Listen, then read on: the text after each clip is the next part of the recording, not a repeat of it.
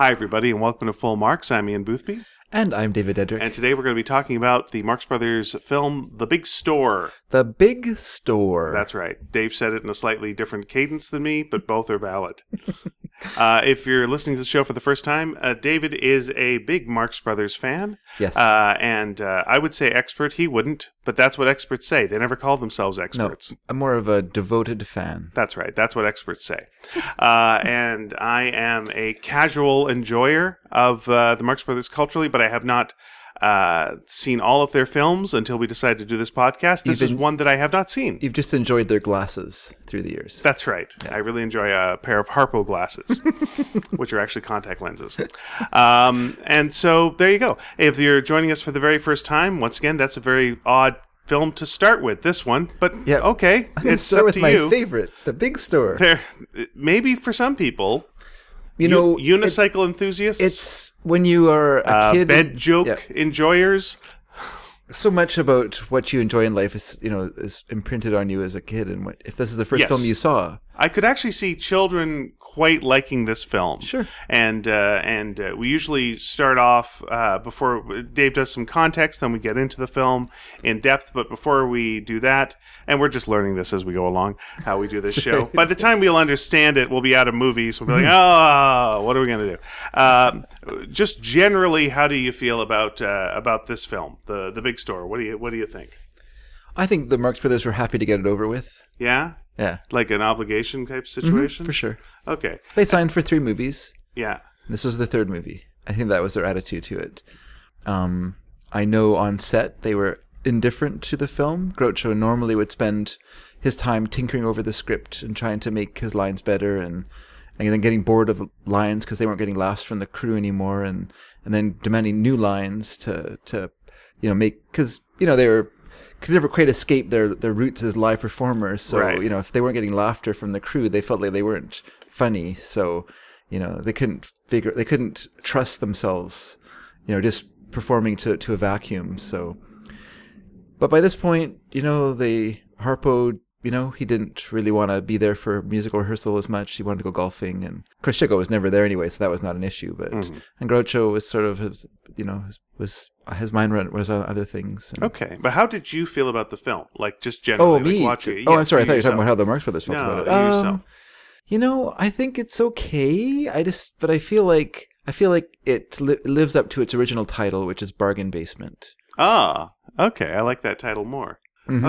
Mm-hmm. Yeah. Uh, and also, I always confuse. I always think the big score whenever I uh, whenever I hear this, and I'm wondering, oh, is that a pun? Like, was it a play on words of the big score? But of course, probably not. There's a, there's some really good scenes in it. There's some very good scenes. Absolutely, there's some good scenes, and there's some clunkers There's some that are just clunkers. like wow, that are just wow. Well, it's not just wow. There's one, and there's there's one particular that's just it's got one great line off the get go. Yeah. that it feels like Groucho almost lifted for "You Bet Your Life" later on, and then it just goes really not good, and then we get back to okay, and uh, and Yeah. we're and we're fine.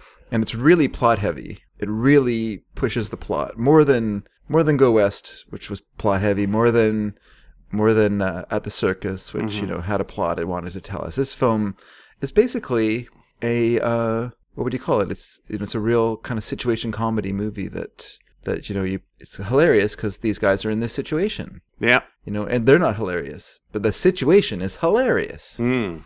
You know, and that's a situation comedy. The situation is what's funny about it. It's a confusing, yeah. It's a confusing plot as well. It's not. It's not very linear. It's. It's. Oh, it doesn't make any sense. It doesn't make a lick of sense. No. It's it's the most murderous plot of any Marx Brothers film. Yeah, there's a lot of talk of murder, uh, and it really doesn't. Yeah, we'll get through how much not sense it makes, which Yeah. you don't really need for a Marx Brothers movie to make a lot of logical consistencies. But there's Yeah. Mm-hmm. got to be something where you're like, "What? What's going on?" Here's a here's the thing, uh, and it may be a little weird detail, but just the opening credits. I always like seeing the opening credits. See Sure. what they do. Yeah, what They're yeah. Mm-hmm. going to do animation or the rolling barrels or something. Yeah. And in this case, they had still cartoon images Yeah. of the Marx Brothers. Yeah. And it started off with uh, Groucho and Chico looking like they're up to some mischief, Hmm. and they're just gazing uh, like through curtains or over things. And Yeah. then as we go up, we- we're going up like in an elevator, and That's then right. Mm-hmm. there's like Harpo, and Harpo's chasing a girl. And we're like, oh, it's that kind of Harpo. Yeah. because we haven't seen Harpo chase a girl in a long, long time. well, he's- that's oldie days. that's oldie days, and I feel like for hi- himself, he probably felt like I'm I'm too old to be chasing after Possibly. blonde young blonde women. But like that's what I felt like when I just watched these cartoon caricatures. I was going, "Oh, those guys! Mm-hmm. Yeah. I wonder if they'll be back in this movie." And they were not. No. those were not the characters. they They were not the were characters at all. definitely uh, delightful Marx Brothers cartoons. But it was Yeah. like, "Oh no, those are from many, many movies ago. This is not uh, does not connect with that's this right. film at all." this isn't your dad's Marx Brothers. No. This is the new Marx Brothers, brother. So where were the? You know, you were giving me a little bit of context about Mm. how they felt. Uh, about where they were, but uh, let's uh, let's go back in time now Well, to yeah. yesteryear. Let's go Uh, back where to- did we leave off the Marx Brothers last time, Dave? So uh, By the way, I have a cold, so I apologize Sure, for any that's coughing fine. you're hearing. that's fine. Um, which there, you- there you go. I'm not. We're not going to edit it out. Dave could, but he's not going to. the The production for for the big store started actually started before Go West was fu- finished. Mm. They already had started work on it, and as uh, as was the way uh, they were, you know, they brought in people and stuff like that. But let's just I just want to start a little ahead of it though because I I think this is more interesting in a way. which You're the is- time traveler. Go Yeah, wherever yeah. you want. Sure. Do you think it's most appropriate? So in April 1941, Okay. during the production of The Big Store, Groucho released a prepared statement, which read as follows When I say we're sick of the movies, what I mean is that the people are about to get sick of us. By getting out now, we're just anticipating public demand, and by a very short margin. Our stuff is stale. So are we. The fake mustache, the dumb harp player, and the little Italian who chased the ladies were funny at first, but it became harder with each picture to top the one before. To get out of the groove, we have to get out of the movies. Oh, when was- it doesn't seem like Groucho actually watched their movies because Chico didn't really chase the No, girls. no. Yeah. He probably even he was thinking of the stage shows and stuff like that. Oh, actually. okay. Fair enough. Uh, so that was the Marx Brothers' attitude as they went into their final picture with MGM. So I think that's something important to, to know. Like this was their final picture. Not only was their final picture, it was their last picture they were going to do as the Marx Brothers. Right. They were going to retire the characters after this. And this isn't just self-effacing humor.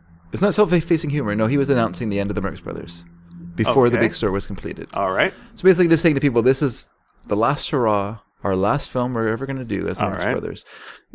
Uh, Groucho didn't plan to retire as a performer. Like he's intended to keep on. But the last one in a cartoonish uh, mustache, as he says, that was uh, That's right. Mm-hmm. painted on. You know, it's like they're they're these big stereotypes, these broad characters. And they That's can do right. Other things, sure, okay, that makes sense. And yeah, it just felt like these films, you know, they couldn't, they couldn't live up to their past versions of, you know, the past movies. And, you know, they recognized, like Groucho didn't even go see Go West when it was in the theaters. He never saw the finished film, Go West. Hmm. He didn't care. He really didn't care about it. That's all right. and uh, he just knew he, to him it was a turkey. Uh, I don't think it's that bad. And maybe he went and saw it. I think he went and saw it like when it came around, like it went like kind of a s- a, lower tier movies, like in his neighborhood. He went to see it, Okay. but he was hoping that he would win free dishes by going more than that the movie would be any good. Um, Did he ever see it later, like uh, at a revival when the Marx Brothers had kind don't of that think- revival in the yeah, '60s? I don't think so. I, Huh, don't, all right. I don't know. I don't. I don't know his. Um, he didn't really talk very much about about the the later films. Okay. He didn't really have much interest in them. You know, he really liked A Night at the Opera a lot, but I think like most people, most performers don't really have an accurate sense of themselves. Do you know what I mean? Like their their idea of themselves is based on other people's idea of them, and so you you kind of are reflected back. You know, so to him, Night of the Opera, which had like the most critical acclaim at that time, like Yeah. through the 40s, 50s, and stuff like that. Like it wasn't until later, like it wasn't until the 60s, and that Duck Soup's kind of absurdist view of war and stuff like that became more timely and had an audience that was ready to hear that. And so that film started to gain critical, started to get critical accolades, and his opinion about the movie changed then. So for a long time, he didn't like it, but once people started, other people started to like it, then he started to like it. You know, and that's just, I think that's just how people are as performers. You Right, just and kind also of- as you get a little older, there's certain things that annoyed you from the past that you kind of embrace, and Mm-hmm. Sure. you know you can feel feel all right about. and Yeah. you have different attitudes. Yeah.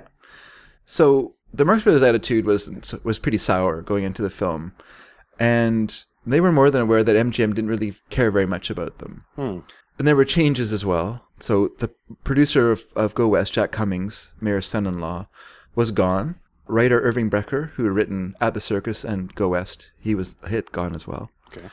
Uh, he had reached a point in his career where he didn't have to say yes to every project that was presented to him, and he definitely didn't. No, he no longer wanted to work with the Marx Brothers on, on in, a, in a Marx Brother movie, and that's not to say he didn't didn't want to work with Groucho. In fact, he and Groucho, uh, you know, worked together later to develop a radio show, uh, which became The Life of Riley with William Bendix, because the radio the radio the sponsor didn't want Groucho Marx to be in, in the role of the, the intended role in the in the show. But so it wasn't that he was that he didn't like the Marx Brothers, but I just don't think he enjoyed working on these movies Okay, anymore. yeah. And then uh, Eddie Bazell, who had d- directed both At the Circus and Go West, he hit, he left as well. Um, and so I don't think his going was so was really that bad. I mean, he never saw eye to eye with the Marx Brothers. They had totally different ideas of what comedy was. And in some ways, he was more destructive than constructive, especially in the last film on uh, Go West, where he had decided on his uh, strategy of not laughing at what things Yeah. they did. Yeah, that's Uh, n- that's not the best thing to do with a comedian. No, and I think yeah, and I think that can definitely put a pall on a set if Yeah. someone's trying to manipulate you. That obviously too. Uh, so in their place was uh, producer Louis K. Sidney, um, who uh, was actually the brother of this director named George Sidney, who directed our gang shorts, and then he went on to direct Anchors Away and The Harvey Girls and stuff like that for Oh, MGM. okay. Uh, now he had worked his way up from an usher to becoming the head of Lowe's Theaters. Lowe's was the theater chain that was owned by MGM. In those days, before the 50s, uh, theaters had to divest themselves of their theater h- holdings because it was considered to be a monopoly.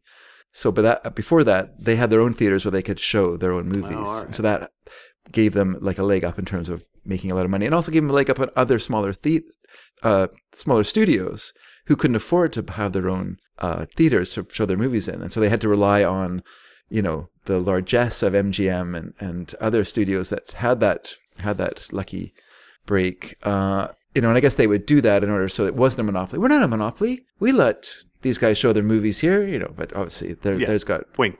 yeah, wink, wink, wink, wink, wink, of course. And then event- he eventually he became the vice president of uh, MGM.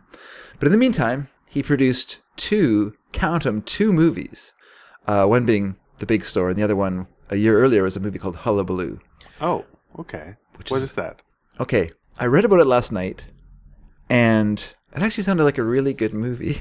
it sounded really interesting. It had Frank Morgan in it, uh, who is the the wizard in the Wizard of Oz. Yeah. So it's kind of a it's actually sort of a spoof of the um the H. G. Well or the H. G. Wells War of the Worlds. Uh, radio show that Orson Welles, uh, the Mercury Theater production of, of War of the Worlds. Okay. So in this, it's a musical. So it's a former vaudevillian Frank Merriweather, played by Frank Morgan, Mm-hmm. manages to get a job in a radio show doing all 20 voices in a program about a Martian invasion. But his act is so convincing it starts a panic and gets him fired. Meanwhile, Frank's three ex-wives show up with their grown children and try to set him up for for marriage. Frank bonds with daughter Laura and somehow gets his radio show back. Still, he must figure out how to keep an important sponsor on board. So it's kind of a bunch of stuff, but it sounds kind Wow, of an interesting that, film. that is a confusing plot. yeah, yeah. Okay. So it may not have worked plot wise, but it isn't kind of interesting jumping off point having a movie that's a, a kind of a spoof of uh, of the Mm-hmm. War of the Mer- Worlds. yeah, Orson Welles' famous production of uh, yeah. So how did that movie do? Did it was it a success or a failure? I don't know these things. Uh, well, can I just go by the IMDb rating, which Sure, is sure. which is six out of ten, Okay. so it's middling, but a little bit better than middling. Okay. But I don't know. Um, Don't know if it turned a profit or not. no, I don't. I could maybe. I could look it up myself too. Sorry about that. Yes, you could. I've thrown you off your game with So- my pestering questions. This is for our other podcast, Holy Hullabaloo. Doesn't say. Sorry, it doesn't say. All But right. It does tell us that in the movie he does a parody of the uh, MGM hit film Boomtown, supposedly imitating the voices of the stars of that film, but in fact the stars themselves dubbed their voices. So it has Clark Gable, Claudette Colbert, L- Spencer Tracy, and Hedy Lamarr doing their voices. Oh, and that's good. Him pretending to be doing their voices. Nice. I like so that's that. kind of interesting. Yeah, let's talk about that movie instead. Yeah. Let's look for that movie. Okay, back to this. Back to Uh, this. so he did that film and then he did the big store.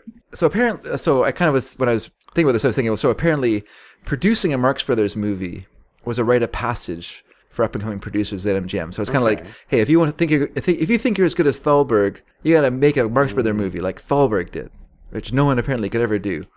Apparently, Sidney uh, gave a pep talk during the pre production of the film, stating that the last two films had lost money, but that he had never had a movie lose money. Big Star made a profit of 330 300 sorry, made a profit of $33,000. Okay.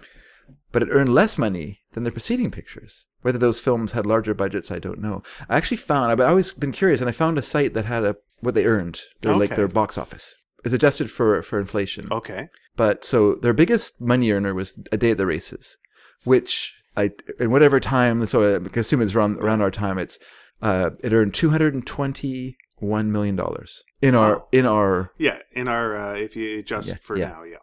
horse feathers was their second biggest earner. Uh, it earned one hundred seventy four million dollars. Okay. Third, Animal Crackers, hmm one hundred and fifty one million dollars. Fourth, A Night at the Opera, one hundred and twenty four million dollars. Fifth is uh, The Coconuts at one hundred and forty seven million dollars. hmm Six is Monkey Business, $118 million. Number seven is Duck Soup, $83 million. Oh, sorry, that's wrong. Duck Soup is a little lower because actually at the circus made more than Duck Soup. It's $109 million. Oh, okay. Then it's Duck Soup at 83. Go West made 82. Room Service made 88 million. So it made more than Go West. Mhm. A Night in, oh, A Night in Casablanca also made 83 million.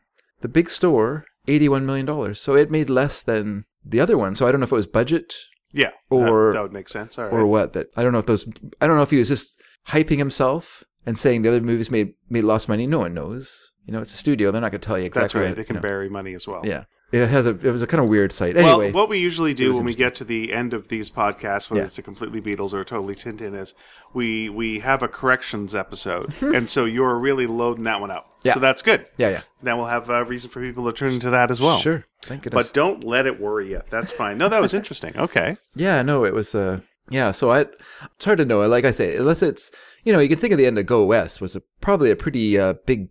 Well, I think they said they wanted to cut two hundred thousand out of it, so that's a big chunk of change Right. out of a movie. So you know that's a big that's a big budget Yeah. it- finale. the for ending a- did look expensive. Yeah, yeah. Did it need to be that expensive? I don't know if it was all that funny, but it was expensive. what it lacked in ha, it made up for in oh. all. that's That that's looks right. that looks pricey. That's right. Okay.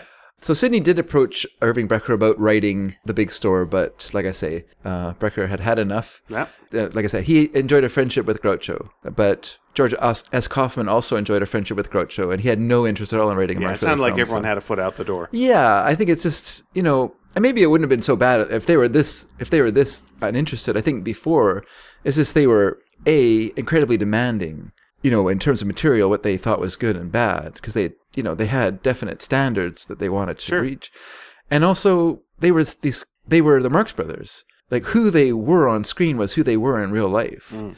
You know, their personalities came out of them on stage and on screen.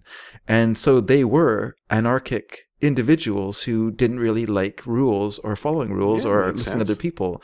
And so working with people like that, well, it sounds amusing to us that they would lock people in cages and leave them there for an hour, or they would roast, you know, strip naked and sit on the floor and roast hot dogs in, in a fireplace in an, in an office while waiting for their producer. That sounds great. Unless you're the producer who walks into his office and there's a bunch of guys who pile furniture in front of the door or sitting naked and, you know, li- you know, so those sort of stories, you can see why it would wear people down, you know. So instead, Sidney brought in three writers, a team of songwriters and ex newspaper reporters, and they'd been packaged together by an agent named Nat Goldstone. And so it was Sid Culler, Ray Golden, and Hal Finberg were the writers of this film. You can look them up. You'll never hear about them again, practically. So But they were real people. they were real people. this wasn't a bunch of pseudonyms. So, interestingly, from last week's show, that's a little callback. Culler and his partner Golden were closely associated with the Ritz brothers. Ah, all right. Because the Ritz Brothers were kind of a musical comedy act. They would sing and dance and then sort of do comedy bits and they do a lot of, you know, kind of big, broad facial expressions and things like that was kind of their thing. And so, you know, they, they needed sort of funny material. And why there wasn't funny material in, in the big store in terms of songs, I don't really understand, but but uh, it would have been Mm-hmm. Yeah. nice. It would have been a good idea Yep. Oh, bring some of that hilarious songwriting over here. Uh, the original story idea for the film was taken from uh, Nat Perrin's original script for episode 15 of the radio show Flywheel, Shyster, and Flywheel, which took place in a store. And interestingly, when I was up in uh, Penticton, this this this will mean nothing to most people who live outside Okay. of Br- In British Columbia. British Columbia, but yeah, when I was up in Penticton, I went to a bookstore up there and I found uh, this book called Flywheel, Shyster, and Flywheel, the Marx Brothers Lost Radio Show, and it has all the radio Oh, scripts. in that's it. great. So I, I read the episode 15 radio script just to see what it was like and if it related at all to the big store. And no. very good. It had lots of good jokes in it. Would have been really good in the big store. They're not. then borrow any of them. So basically, Nat Parent gets the idea of, of putting the Marx Brothers in a store. Totally different plot, completely different jokes. Missed opportunity. That's one of Anyway. the characters has the same name though, so you know they got that going for it. That's why Ravelli actually, and so does Gr- Chico's character. Ah. So Ravelli's name, which is also from Animal Crackers, um, is also from the Flywheel Chaser and Okay. Flywheel uh, show as well. And Harpo is wacky. Is that his name in this? Ugh. I know. What a horrible name. not we talk just like about let's just get that out of the way. I'm talking about- wacky. well, it's kind of the same. Oh, I know. and can we thank? Can we thank a listener? Sure, we can. This is related to Go West, actually, and it's a nice little bit of, uh, of trivia, which is that uh, Groucho's name, S. Quentin Quayle, is a reference to the term San Quentin Quayle, which was slang for a girl, uh, for an underage girl. Like, a, that's not Oh, under, okay. uh, as in, don't even think about getting into her pants because she's a San Quentin Quayle. Oh, okay. That's a thing. And he says, seems pretty dicey at best for a Groucho name, and that's taking into consideration Ronald Cornblow, which will soon make an appearance in Night of Casablanca, which is true. That's in Okay. our next film. But uh, see, my problem with Quail, and I thank you for that, because to me, with, with, when they were going with Quail there, I thought of qu- Quail like someone who's quailing, like is fearful, is sniveling, which pretty much, you know, suggests his character Mm-hmm. in, in Go West. And here's another example of a name where it describes the character. He's wacky. We'll call him wacky. And everyone will know that he's wacky then. Because there's not actually much going wacky on in the movie. So, but if we Yeah. call him wacky, then you can have a wacky movie because it's wacky then. Yeah, it's just, I really don't like that. Yeah. Didn't work for Big me. thumbs down on that name. I'm not that big on Flywheel either. I prefer. I thought Yeah. it was very, very clever of them to change Flywheel to Firefly for uh, Duck Soup, because Flywheel was the name that was kind of in the er, the beginning scripts of of the movie, and then they changed it to Rufus D. Firefly, a much better name. Oh, it's a great name. Um, so the three white writers turned in uh, turned this idea. It's not a plot because they didn't take the plot. So someone said to them, you know, if someone wrote a script for the radio show, they had them in a store. You should write, put them in a store.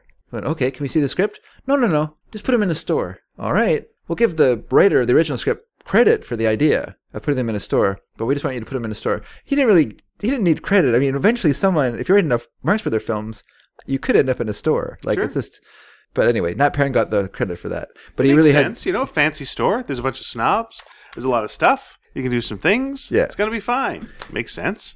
had. So the three writers turned this into a workable storyline, which the producers had them change. Then the Marx Brothers had them revise that as well. Sure. They were able to work out a 150 page treatment Oh my for gosh. the film. At which point, the producers said, That is a very large treatment. That is a very long treatment. I think that's, That's what's- too long for a script. Yeah. That's double the length of a script. Yeah. Yeah. I, Okay. I just think there was a lot of input they were getting during this. All right. So yeah, they got the they were able to get this script or this treatment done. At which point the producers came descended upon them again, Mm-hmm. and uh, with more suggestions, Oh, that's good. and then the Marxists had them make more res- revisions. Sure. Sid Color reportedly said the shortest thing was writing the screenplay. No, I no, I get that. That makes sense. Okay. So it was during the 10 months spent working on the script that the film went through several name changes. So, first, as I said, it was originally going to be called Bargain Basement, Mm-hmm. which I think is a pretty good title, Sure. which was then changed to Step This Way. Then, Hmm. Sounds bri- like a British sitcom. yeah, then briefly, you having a laugh? Then briefly, Philadelphia Store, Okay. which is weird. yeah. Well, it's a it's a parody name, right? Ah, maybe so. The Phil- Philadelphia Store. Yeah. Yeah. Philadelphia Store. Yeah, it should say the Philadelphia Store. Anyway, before finally becoming the big store, Mm. because that's the best thing. Because now you know it's a comedy, or at least an exciting film. Because it's not just a store; it's a big store. Well, here's the thing. I'm just gonna just briefly do a little bit of hi- history. You and I once pitched a, a TV show uh, to Canadian television, and we put the word "big" in the title because uh, "big" makes your uh, show look better. So I'm not gonna throw any uh, stones against them calling it the big store. So uh, it's fine. Is that why we use big? Yep. I just, I just liked it as a double entendre. The show we were talking about was called Big Cable. It was a, anyway. Yeah, Yeah, almost got it on. We're that close. We're so close. still might. That's but that's a story for Sneaky Dragon, our, uh, our our other podcast. We'll get into it on that on that show. Uh, we have got it. The director uh, was uh, Chuck Reisner, and he was brought in to replace Eddie Bazell. And he actually had extensive comedy experience. Uh, he worked through the silent film era, doing a lot of uh, com- like a lot of comedy and stuff like that. He co-directed with Charlie Chaplin. Okay. He co-directed A Dog's Life, The Sure. Kid, Charlie Chaplin, he's good in a store, doing a bunch of silent stuff in a store. The Pilgrim, and The Gold Rush. So pretty good films. And he Sure. also worked with Buster Keaton on uh, Steamboat Bill Jr. There's uh, the end is, probably would have worked better as just a straight out silent silent movie Yeah, Yeah. film. You know, it would have been it would have been better. Not to jump too far ahead, but it's very much silent movie business for sure. at the end. Not that the train stuff in the in in the last film, Go West, wasn't. Yeah. that also felt to me like well, Sure. now we're ending with a silent movie series of gags. yeah, yeah, yeah. Working with Chaplin and Keaton, so it's kind of two visionary master Sure. comedians. Uh, Reisner acted as a facilitator. You know, so he wasn't really the calling the shots. He was there to facilitate Yeah. facilitate their vision. make it happen. Yeah. And so I think, you know, and so helping to bring their unique style to the film. And so I think that if the Marx Brothers had been more interested in, and had the energy and the heart to push for a better movie, he would have been behind them and would have could have helped them do that. As it is, um, I think he was le- kind of left to his own devices, and um, to me, I think that's why he fell back on his extensive training in silent films, uh and bringing in slapstick comedy and kind of bringing that into the film's finale. Okay. A f- Now, you know, and it's a finale that barely involves the Marx Brothers. Yeah. You know? You're not wrong. Here's here's the thing, and I hope this doesn't derail you too much on this, but you know that's my job. Um, when you're saying that their hearts weren't into it, were they going through? And maybe you don't know this, or maybe you do. Uh, were they going through the thing that so many comedians go through in their not later years, but at a certain point in their career after they've had success, Yeah. where they don't feel they're getting respect, and so they want to like take it up a notch, uh, uh, and uh, they'll do like a more serious thing, or uh, you know, I could see like a Night at the Opera being well, now it's bigger and it's a Yeah. better movie. Here we go, but now we're still doing the same thing. I'm still putting on the clown makeup. I'm putting on a greased mustache. Uh, Harpo's putting on a wig. Yeah. we're doing we're, we're doing the silly accents still. Maybe as grown men, and now that in our 40s and 50s we don't want to be doing this anymore was that kind of where the the, the fun was leaking out of it for them Yeah, well, yeah, because because that seems to be most comedians I don't think it was- Mm-hmm. they'll go they'll go through their uh, you know energetic wacky stage Yeah, yeah. they'll be beloved they'll they'll take it up a notch they'll have great success and then they'll they'll want to do something different that's just the Yeah. nature of Yeah. comedians very few want to keep doing the same thing over and over again for an extended because it gets period of time. boring. Mm, I yeah. mean, what makes them what makes them exciting to us or is their talent, and eventually your talent becomes submerged into a formula that doesn't really allow you to be talented anymore. It just gives you a rote thing that you do. Well, I- I'm going to give you a counter thing to that, where I I think I think what also happens is when you're a comedian, you are reacting to what the status quo is. Then, if you're very successful, you become the status quo. And how do you go counter to your own Yeah. status quo? You know, you're Groucho Marx. What do you What do you do? Being that same Groucho Yeah. Marx for so long, yeah, you know, it- then well, you're just kind of you are repeating yourself. Can you tweak your own yeah. you know uh, your own your own image and what you've set up. Are you, Well, I think I mean it, c- it's partly that, but I think it's more that their personalities were submerged into these movies Yeah. where they weren't they weren't allowed to be themselves, Right. And they were discouraged from being themselves, and so you know, I like I said earlier that their personalities were them. Like we we see them on screen. You know, they're not putting on an act. They're not pretending. You know, Groucho off screen was exactly the same on screen. He was the same person basically. He was a you know a joke maniac who Yeah. just could not stop joking and maybe that was it probably was unsettling for people who maybe wanted to be serious, but he was that was his personality, you know. And Harpo was a sweetheart. Harpo was a very sweet man who was universally loved, you know. And Chico was his character. He was a bit of a con, bit of a con man, a bit of a you know conniver, a bit of a you know a guy looking for the angles and stuff like that. And those Right. those par- those parts of them came out, you know, in their characters like, because when they when they became themselves on stage in, in vaudeville, when they finally broke out of the bonds of being the the night the singing nightingales, you know, being these boy singers and just let loose on stage, it was just mayhem and craziness, you Yeah. know, and it was just them being themselves. They didn't, you know, they didn't you know, they didn't plan it. They didn't, you know, sit down and figure out how they're You going to be. don't. And You you don't. you're going to do this, and I'm going to do that. They just became themselves, you know, and just Yeah. let them their own personalities come out. It's like it's like what they say about almost all the talk show hosts is you know like someone like a David Letterman is he like that? Well, no, but yes, Yeah. it's just an extended version of yourself, and you exaggerate certain parts, but it still is at the heart of it you. yeah, And so yeah, Yeah. that does make sense because oh, of course Chico doesn't talk like Chico does, but yeah. The, the things that come across as truest are the things that you uh, you have inside you already. Yeah, yeah, yeah.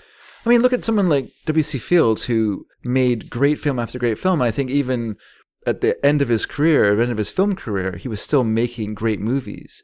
And he was just lucky that he was in a small enough, at a small enough studio that he could work fairly undisturbed. Yes. He didn't have a lot of producers looking over his shoulder telling him, you know, you need a music number here. You need, you know, this isn't funny. And you, you know, no one knows what an accent grave is. You can't put that into a movie, you know, so. Mm. But he was also one person, and that's an easier. No, thing. that's actually harder, I think. Because if- Really? yeah, because if you're a group, if you're a gang, Yeah. you're stronger than one person. A gang can kind of support each other, but one person has to fight for himself the whole time. But as things go along and time moves along, you do move in different directions. You know, you're all you. If you're, in I mean, any okay, way that artists, yeah. sure, sure, that's true, that's true.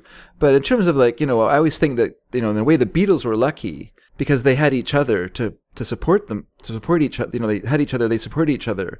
They wrote songs together, they played together. You know, but someone like Brian Wilson, you know, who was basically the the motor of the Beach Boys, you know, he was you know, had so much pressure on him, bec- and he had no support system because it was just him. You know, yes, he did lyrics with other people and stuff like that, but he, you know, they weren't the, they were helping, they were facilitating his vision.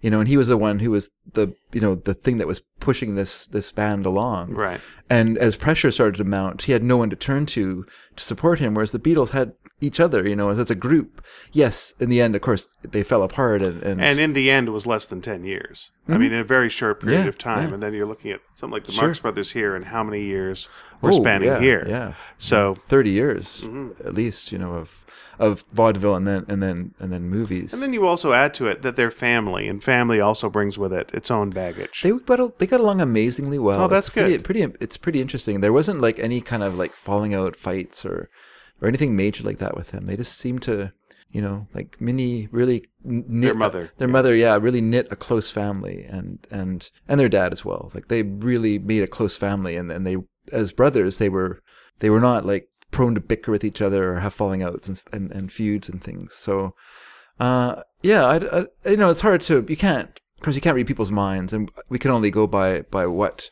we know from other people and things. Uh, you know, in terms of their their attitude to what they're doing. But uh, you know, I just think I really feel like you know it's interesting when you went when you went to MGM as a comedian. The f- what Irving Thalberg would make you do, he'd go send you to a screening room and he'd show you Buster Keaton's The Cameraman, which was Buster Keaton's first film at MGM, and it was considered for years at MGM as the jewel of comedy. Right. And we want you to watch this movie to understand how to make a great comedy film. Well, part of the reason that movie was great was because Buster Keaton was able to trick MGM into allowing him to go to New York to shoot some of the scenes for it, where he was able to shoot unsupervised and do what he wanted to do, which is part of why that makes why that film is really good. Because what you see if you look at Buster Keaton's career is you see the cameraman, this glorious film that's their model of what's great.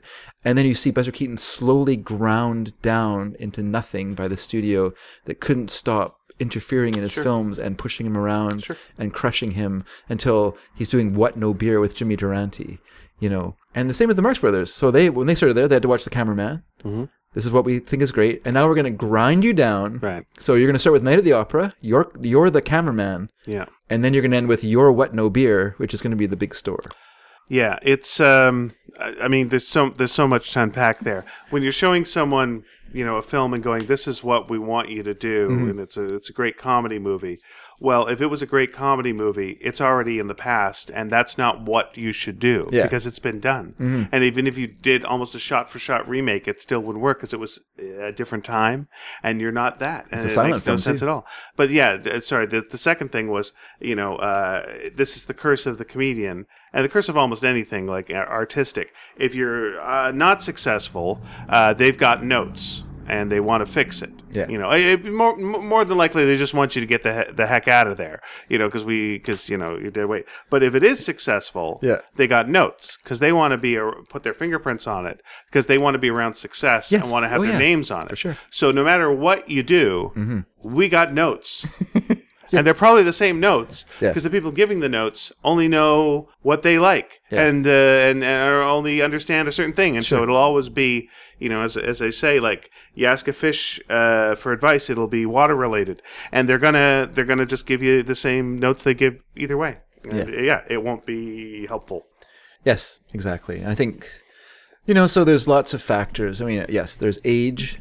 You know, they're they're older. It's much harder to run around. They don't want to run around. If you can look, if we look at the end of the film, they obviously didn't want to run around at all because they don't run around. They're only there for close-ups, uh, where they kind of or where they pick themselves up, up, you know, and stuff like that. But there's, if you watch the film, there's like no scenes with with them doing anything. Okay. There's incredible. There's an incredibly tall Harpo running around in the film. There's an incredibly muscular Groucho running around. There's an incredibly lithe Chico running around, but there's not Marx Brothers running around. All right. So the shoot was apparently very amiable, a change from the Bazzello sets, for one thing. Everyone got along, and there was very little friction. There was one disagreement between the producer Sidney and the writer Ray Golden, which resulted in his dismissal. Okay. Other than that, there was little in the way of friction. This can be good. Like, so if I said to you, you know, we, I was doing a show with some people. Mm-hmm. We got along well. We had a great time. We just laughed the whole time. It was fantastic. We never had any problems. Uh oh. Exactly. because then when you hear that, you think no one cared. Like, no one cared enough to say, wait, is this Right. Mm. good? Should we change this a little bit? What do you think? No disrespect to the late Burt Reynolds, but uh, Cannonball Run 2, the, everyone had a great time working on that movie. Yeah, yeah. Yeah. I've never seen it, but I. Of course you haven't. Why would you? You don't need to. but by, by gosh, they all had a lot of fun on set. I'm sure they It was did. a real fun set. Yeah, because it that kind of fun can just be indicative of indifference, of just Yeah. r- going through the motions of just, you know, everyone's like, you get your pages, you look at them, you go, hmm, okay. You know, before No, that time, It's not worth fighting for. Groucho's like pulling into service stations and delivering the jokes to the to the the gas jockeys, and if they didn't laugh, he'd get back to the studio and say, "No one thinks that joke's funny. We need a new joke." You know, they didn't do that for this film. Everyone got along great. and you owe me for gas. Uh, so the performance performance of the last two films obviously also guaranteed that there would be no tour to test the material for this film. But if you look at the movie, what is there to test? What scenes are there to test? There's very little in the way of scenes in this film. There's the office scene, there's the bed department scene, which would be very hard to do on stage. Yeah. There's no uh, Chico Groucho scene together. There's, no- There's the there's the mu- Groucho musical number, uh, which I guess you could do. Um, but yeah, I don't know. I don't know. What, there wasn't a lot of laughs in that. No, You know. no. Like you're not testing that material. You don't need to test a musical. I mean, hard- it's hard to test a musical because, like, a musical on film is different than a musical on stage. Like a, mu- a musical number on stage, a musical number on film is tons of inserts and you stop and you reset and you do this and you do that. Right. You know, so that would be pretty hard to time. You know, it's you know, there's no attempt at a stateroom scene. Like even Go West, you know, which I thought was a pretty sad film. At least it tried for some kind of stateroom scene with a stagecoach, having like the enclosed space and trying to get us kind of a jokey bit going there. It didn't work, but well, I mean, they did try to build, and we'll get to it in the bed scene. You know, there's there's so much chaos going. but it's too big. That's the thing. It's not enclosed enough. You're Yeah, absolutely correct. It's it's and that's the least of its problems. And then the other thing is it doesn't even follow like the Thalberg formula. This movie, there's no like park bench scene like in Yeah. Night of the Opera. There's no where's the lowest move? Where's the low mo- moment in this movie where the Marx brothers say, "Oh, this is terrible. Let's rally and make this better." It never happens. Yeah. You know. No one beats up Harpo either. yes. Which is also yeah. There's no like s- there's no like clear. uh, Obviously, he's a villain, but he's a villain just because he wants to murder everyone he meets. That's he's a villain. Pretty pretty villainy I mean, it is villainy, but it's so crazily villainy and that so casually murderous. I know it's so it's kind of of the time. Like didn't, Yeah. didn't uh, what's called Lavender and Old Lace come out at this time, which is like a movie about a, a guy with two murderous ants. Arsenic and old. Oh, Lace. arsenic. Yeah, sorry, arsenic and Old Lavender and Old Lace was the, the sequel. I'm sorry, and it's not as good. Not as good at no, all. but it's very relaxing. It helps you sleep. it's very- It's nice. I know there's a lot of like uh, gunplay in the uh, in the sh- in the store It's like they seem to be fine with like Yeah. shooting a lot of guns in they, the store. They sure have a lot of them. Do they have like a gun department? They should have shown that so we knew where oh they kept yeah, getting yeah, guns yeah. from. That would have made That would have sense. been Probably helpful. back then they would have. Yeah. Okay. So it was a 16 week shoot, hmm which at that time was considered a normal length of time to film a, All a right. comedy musical. F- Uh, four weeks was spent on the on the final sequence, the chase I sequence at could the end see of the film. that. Yeah. Uh, and the Marxists were allowed to keep one writer on staff, which was Sid Kohler. They kept him on just in case you know they needed some s- some sort of pepping up of lines, and we can see there was a lot of lines that were pepped up because this is a pretty funny movie. You can tell. Can you tell? I didn't think much of this film. Yeah. I, yeah. Again, I'm I'm just happy to be around the Marx Brothers. Again. It's Oh, nice that's to the see thing. them. Exactly. Like you, know, watch it's- it. It's the Marx Brothers. Yeah. Mm-hmm. I'm glad to see Groucho. There's Groucho. He's saying things. He's with Margaret Dumont. I'm fine. This Yeah. is good. yeah. And then Sure. we have the bed scene. But still, okay, we'll get to that. It's a film that you would, uh, you know, you could. I don't know if I would happily throw it on, but I would watch it again. And you know what? I was watching. it, I was thinking, you know what? I haven't seen all of this movie before. I must have started watching it like at some point later in the film because I didn't remember the office scene at all. And normally, movies I remember key sequences like that quite clearly, and I had no memory of it. So uh, I must have like turned on- turned on the TV one day and it was on. I just started watching it, and uh, that was it. Uh, so let's talk about the film. Oh, can I? I'm just gonna give a score now for this movie, which was Okay. uh, uh, five roller skates out of ten. okay, fair enough. So as we said, as you said before, it's a kind of simply animated but effective opening sequence Yeah. uh, of department department Going up store the images. elevator. Uh, th- I I noticed that the Marx Brothers share billing. That's for the, the weird first time, thing. yeah. Yes, they share billing with with Tony Martin because the studio was pushing him more than they were pushing the Marx Brothers. That was a mistake. because he's great. Oh, well, everyone says it. Oh, he's everyone the best. constantly says it's uh, Tony Martin. Yeah. he's very successful, but not very successful. he's great. He's amazing. So uh, the film opens with an establishing shot. This is a very important shot of the Gotham Conservatory of Music, Uh huh. a building we will never see again. Sure. And they link to the entire film. Inside, Ravelli, Yeah. Chico, as I said before, a name recycled from Animal Crackers, I'm fine with Ravelli. That's a good name. is teaching piano to four boys. Uh, they have that kind of look of like, you know, they're kind of like tenement kids, I guess, or whatever, Sure. like city city kids. Yep. Two tough moving men enter. Okay. Well, let me just say. Oh, he's sure, Playing the, yeah. Hmm. He's playing the piano, and I like. Uh, I, I Oh, like come Chicken on. playing the piano. That's great. I'm on board. The kids are good. I like. Uh, I like him saying to the kids, uh, "Play it like that." Like it's this crazy style he's got. It's like, all right, kids, you play it just like that. Yeah, yeah. Like, which is pretty funny. Yeah. Then the repo men show up. Yes, the uh, repo men um, come in and they attempt to repossess the piano. Right. the one of the movie guys, the one who talks, his name is Ethan Laidlaw. He had a long career. He was in Bon- he was in Bonanza. He was in Gunsmoke later Oh, on, okay. and stuff. But he was also in one very important film for me, which is The Whole Town's Talking, which is a film with the um, overflowing bathtub. Ah. As soon as I saw that, I said, "Oh, I've got to mention that. Right. it's very important uh, milestone movie for me, where I learned I learned about editing." For pe- listeners who don't know, it's um, the whole town talking. It it features Edgar G, Edward G. Robinson as a in a dual role as a as a bank clerk and as a gangster. And at the beginning of the film, the uh, bank clerk character, Ed, Ed, Edgar, Edward G. Robinson, gets out of bed. He's late for work. He's in a rush. He hurriedly makes, he starts getting dressed. He turns on the tub. He has his breakfast. Mm-hmm. And then he just leaves the apartment. And then there's a cutaway shot to the bath to the bathtub with water going into it, and the, it's just starting to overflow. oh dear. We never see the bathtub again for the length of the film.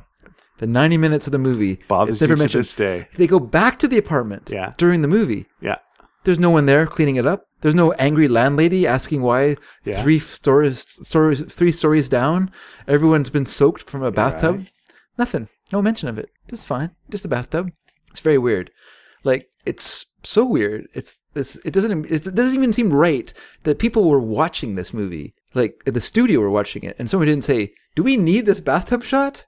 Because it really, I guess, it's showing him showing us that he was in a hurry. But how about just show he left the tap running rather than he left the bathtub overflowing? That's a good point. but anyway, Now let me let me ask you this. Yeah. Uh, and maybe I missed I missed the bit at the end. be- Uh, so uh, we start and end the movie in the exact same way, which is uh, a repossession. So it's an attempted repossession at the beginning of the piano, and it Yeah. ends with uh, the car being Yeah. towed. Right? yeah. Is it the same repo company for both at all? they Is don't the- say it. in- Do, do they don't? I don't think they have a they don't wear anything different, or they don't have like It's state squ- that it's they're from? Square Deal. Yeah, it's like they the name of prominently the at the loan end. It company. feels like says it prominently says at the end that it's Yeah. Square Deal. So I wondered if like at the o- Yeah, opening yeah. we missed out that it said Square Deal. Yeah, I That's don't- the same repo people. That's a good point. I didn't uh, I didn't notice that, and I mean I watched the film. yeah, and it's just top carefully and tail several with, times. with with that. Yeah. Yeah. Uh, but I like the uh, I like the repo guy is uh, you know Ch- uh, Chico's go you can't uh, do this and I'm she's showing that he's a good guy. Yeah. By the way, Chico in no way is a con man in this No. at all. That's No. just that's chucked gone, which is too bad because it would it'd be nice to see him trying to pull a fast one with a guy. sure. Um, and uh, but then yeah, he introduces the uh, the the lead guy, the co-lead. yes. So Tommy? he he objects. Yeah. And he says money's coming, money's coming. Yeah. Tone, uh, Tommy Rogers is coming. right? And this guy's like, and then we Who's Tommy Rogers? he's a well-known singer. As- Show me. Well, I can show you this as attested to by the expository device of a newspaper. W- though this you go. time uh, he actually reads it. Yeah. yeah. Which, for some reason, I don't know why that bothered me. I was just like, I, I mean, I know Chico probably can read his Yeah, character, sure. uh, but it was weird having him just read it out loud to the guy. You Yeah. know, instead of we can't even trust the audience to, like read these newspaper Yeah. things Yeah. anymore. No, that's that's ho- old hat now. But I like that the guy, you know, sees sees that there's a picture of the guy in the paper, and he's Yeah. like, "Well, he must have money. That's good enough for me. Yep. A repo man. Bye. What's that matter? have you got the money? Then give me the money. it's not just that. This is like this is such a this is such an exposition dump. This scene. Yeah. Because we we learn we and the Repo Men learn that Rogers was the protege of the late Hiram Phelps, sure. a department store mogul who has left him a half interest in the store. Uh huh. So that's a very important moment in the. So that's apparently a key moment of this movie. Like we have to know this, so we have to have this scene.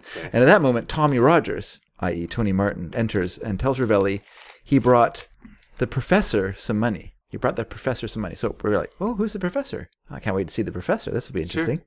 So, in an indication of the studio's indifference to the Marx Brothers and how much importance they placed on the musical sequences of the big store, like we said, Tony Martin was given equal billing to the Marx Brothers because he was a, a rising star Sure. and they were wherever they were. Uh huh. Uh, so the once tough but now deferential uh, repo men, they they leave without. Oh, a professional singer, Yeah, eh? yeah. Who's about to break big. That's right. Well, See you you later. can keep all your stuff. I'll come back tomorrow. that's right. But did, did you get any money? No, we didn't get any money, boss, because they're going to pay us later. Okay, you can keep your job. Like what? Seems so weird. Yeah. I just like when people are absolutely in character. Uh, Tony Martin, I mean, he had a long career. He had a long, long career. As a, uh, he was a, Got nice pipes. he was a vocalist and a band leader, and then he was on radio and then in films. But most importantly, and this is I didn't realize this about him, but my respect for him went up 100% Oh. when I yeah. learned that he was married to Sid Charisse Oh, nice. for 60 years. Because when you got a good thing going, stay there. Sid Charisse, everyone. Sid Charisse. uh, Ravelli tells the kids that the conservatory is now saved. And you- Hooray! and you've never seen kids get that excited about, a about piano conservatory- lessons. A conservatory. Oh, we love our piano lessons. and now, can we go eat some broccoli? We're kids. Rogers uh, tells us that he plans to sell his share of the store and use that money to rebuild the conservatory. Uh, this is basically the only reason the scene exists. Yeah. Besides to establish that, as per usual, Chico's character is best buds with the romantic lead. And he's nice with the kids, so we know that he's a good guy. You know, he's a good guy. And then I love, I love that it ends with all the kids playing together on the pianos. wait, wait, wait! What? Don't jump! Don't jump ahead because right. don't forget the professor. Don't forget about the professor. Yeah. Rogers and Ravelli leave to tell the professor the good news. We never see the professor or ever hear of him again. That's so weird. Like, why are we talking about the professor? Oh, We don't see the professor. I don't know why. I just assumed the professor was what they were calling Groucho. No, they don't know who Groucho is. Oh, for crying out loud! What? Yeah, Okay, that's it's so strange, that's right? ridiculous. Okay, all right. And then we get you can then ta- we you get the can talk kids. about that. yeah, Yeah, the kids all sit down and they play the piano, uh, Chico style, Ah, that's great. which is great. Yeah, yeah, Like I just want to see them do that. That's fantastic. yeah. Yeah, great. Great great opening with the uh, kids on the piano. I'm on I'm on board. Yes, it's very cute.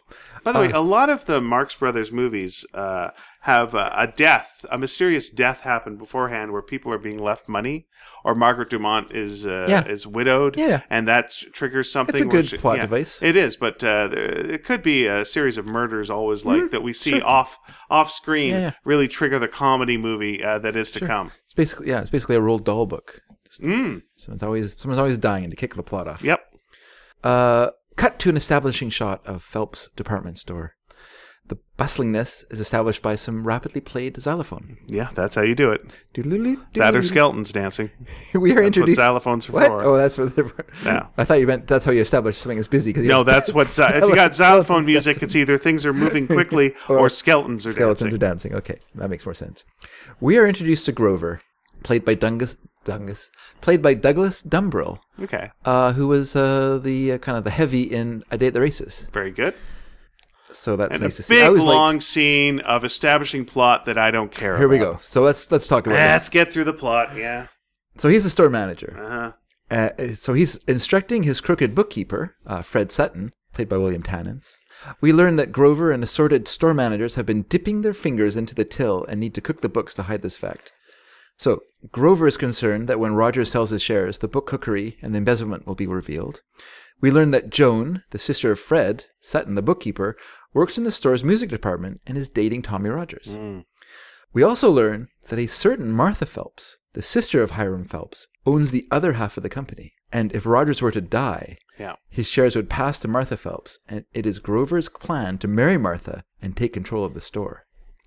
After all this exposition, exposition, sorry everyone, I'm getting so excited. Grover orders his assistant Duke to get rid of, I mean, let's say Mr. Duke. I don't think it's his first name. His last name's Duke. Uh, to get rid of Tommy Rogers. Duke's henchman is ordered to make Rogers disappear and make it look like an accident. And he does such a good job of this. Yeah. Uh, cut. And I like that he said, I said something along the lines of, yeah, you know me, or something like Yeah, that. yeah. And then it's like, yeah, don't screw it up. Like, oh, okay, well, that's a little bit of a burn on the guy. that's- First of all, how about get another guy then if he's a big screw up? Well- don't get him to do your murder, you dummy. He looked at the fact that he's wearing a plaid coat. He's too casual about yeah, it. he's way too casually dressed for this job. It's not cool casual. It's just I don't care casual. it's like he realizes this is the exposition scene in a Marx Brothers movie, and no one cares what we're saying. Blah blah blah.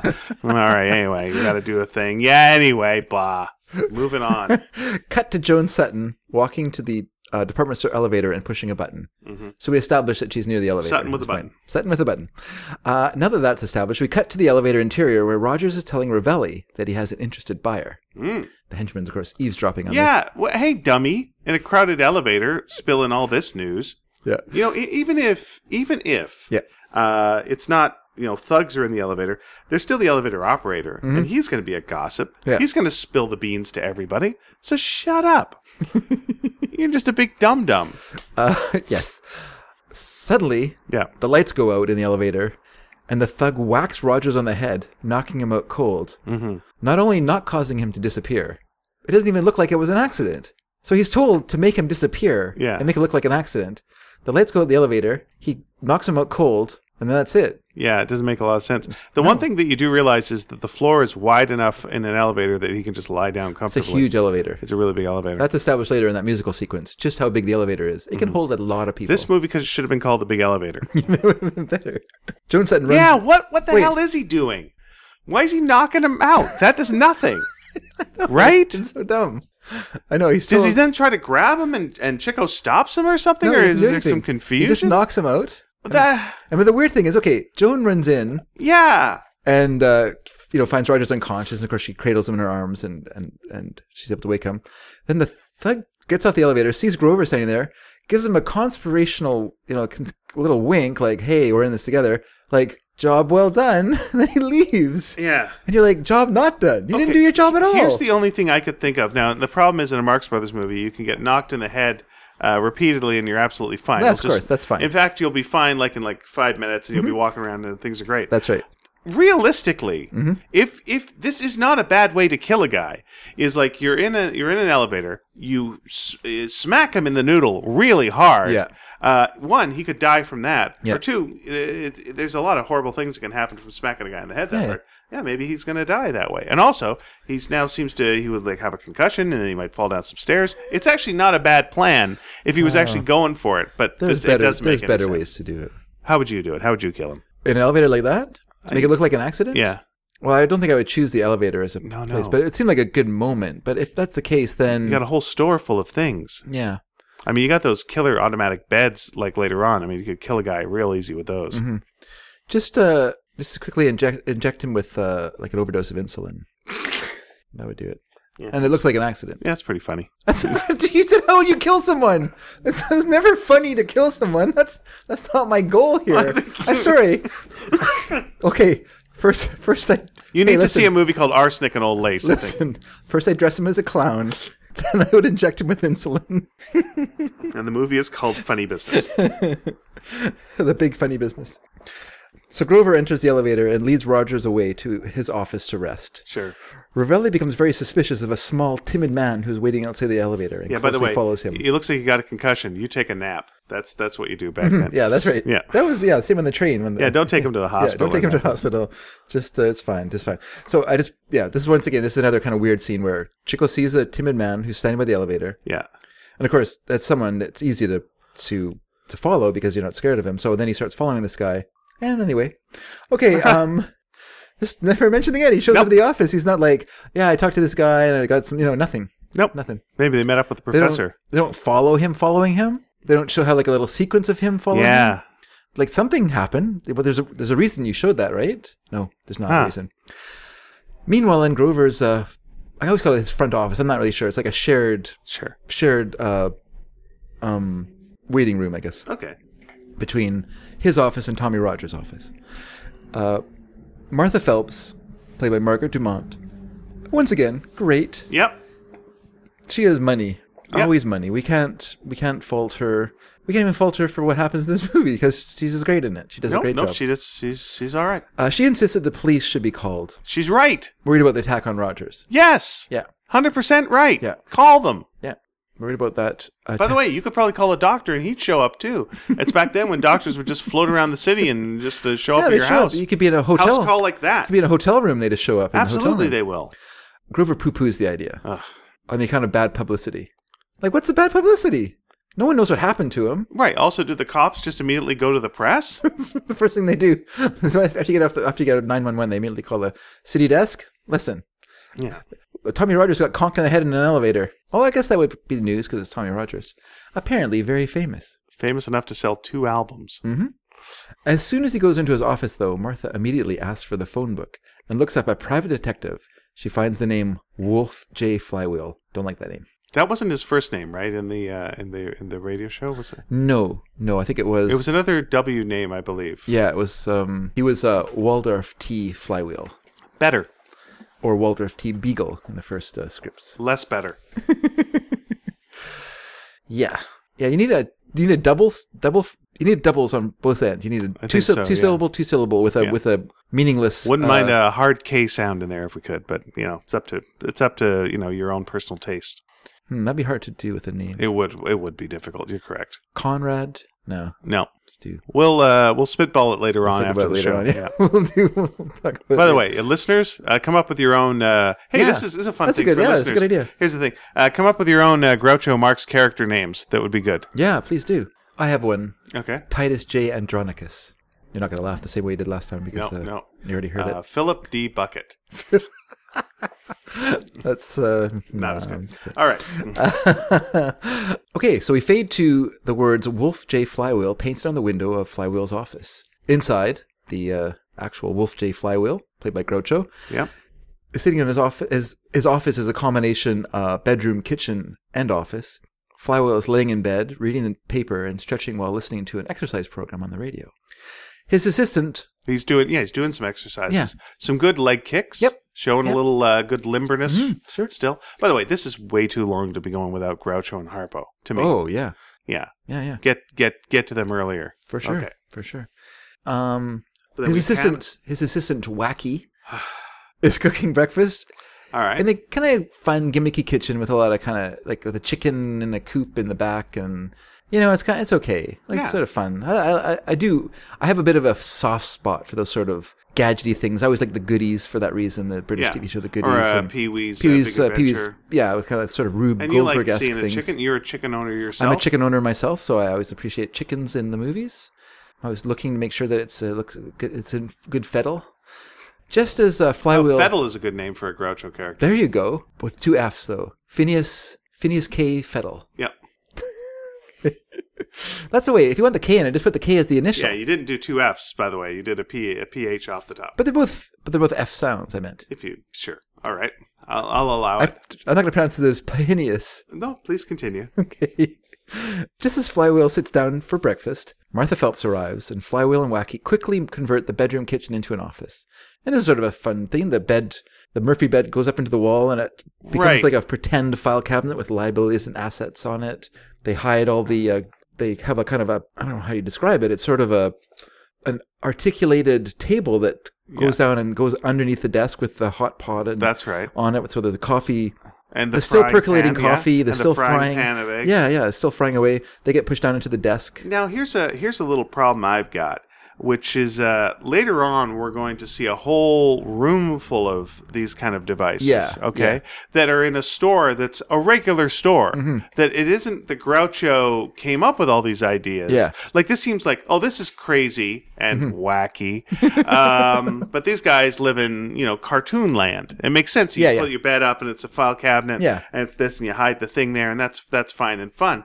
But then we're going to go to the reality Yeah. and reality has hidden beds that turn into crazy things as well. But we've already just done that Yeah. in this world. Yeah, So either Groucho, you know, later on should be like, you know what, you know what, th th these are boring. What you got to do is, and it's like he makes it like he made it in his office. Yeah. you know that would make some sense. Sure. But that both reality Yeah. and Yeah, this it's- crazy reality Yeah, you're right. have the exact same gag. that would be my objection to the to the scene is that the beds are basically the exact same as the bed we already saw at the beginning Yeah. of the movie. So it's not that exciting. You're not.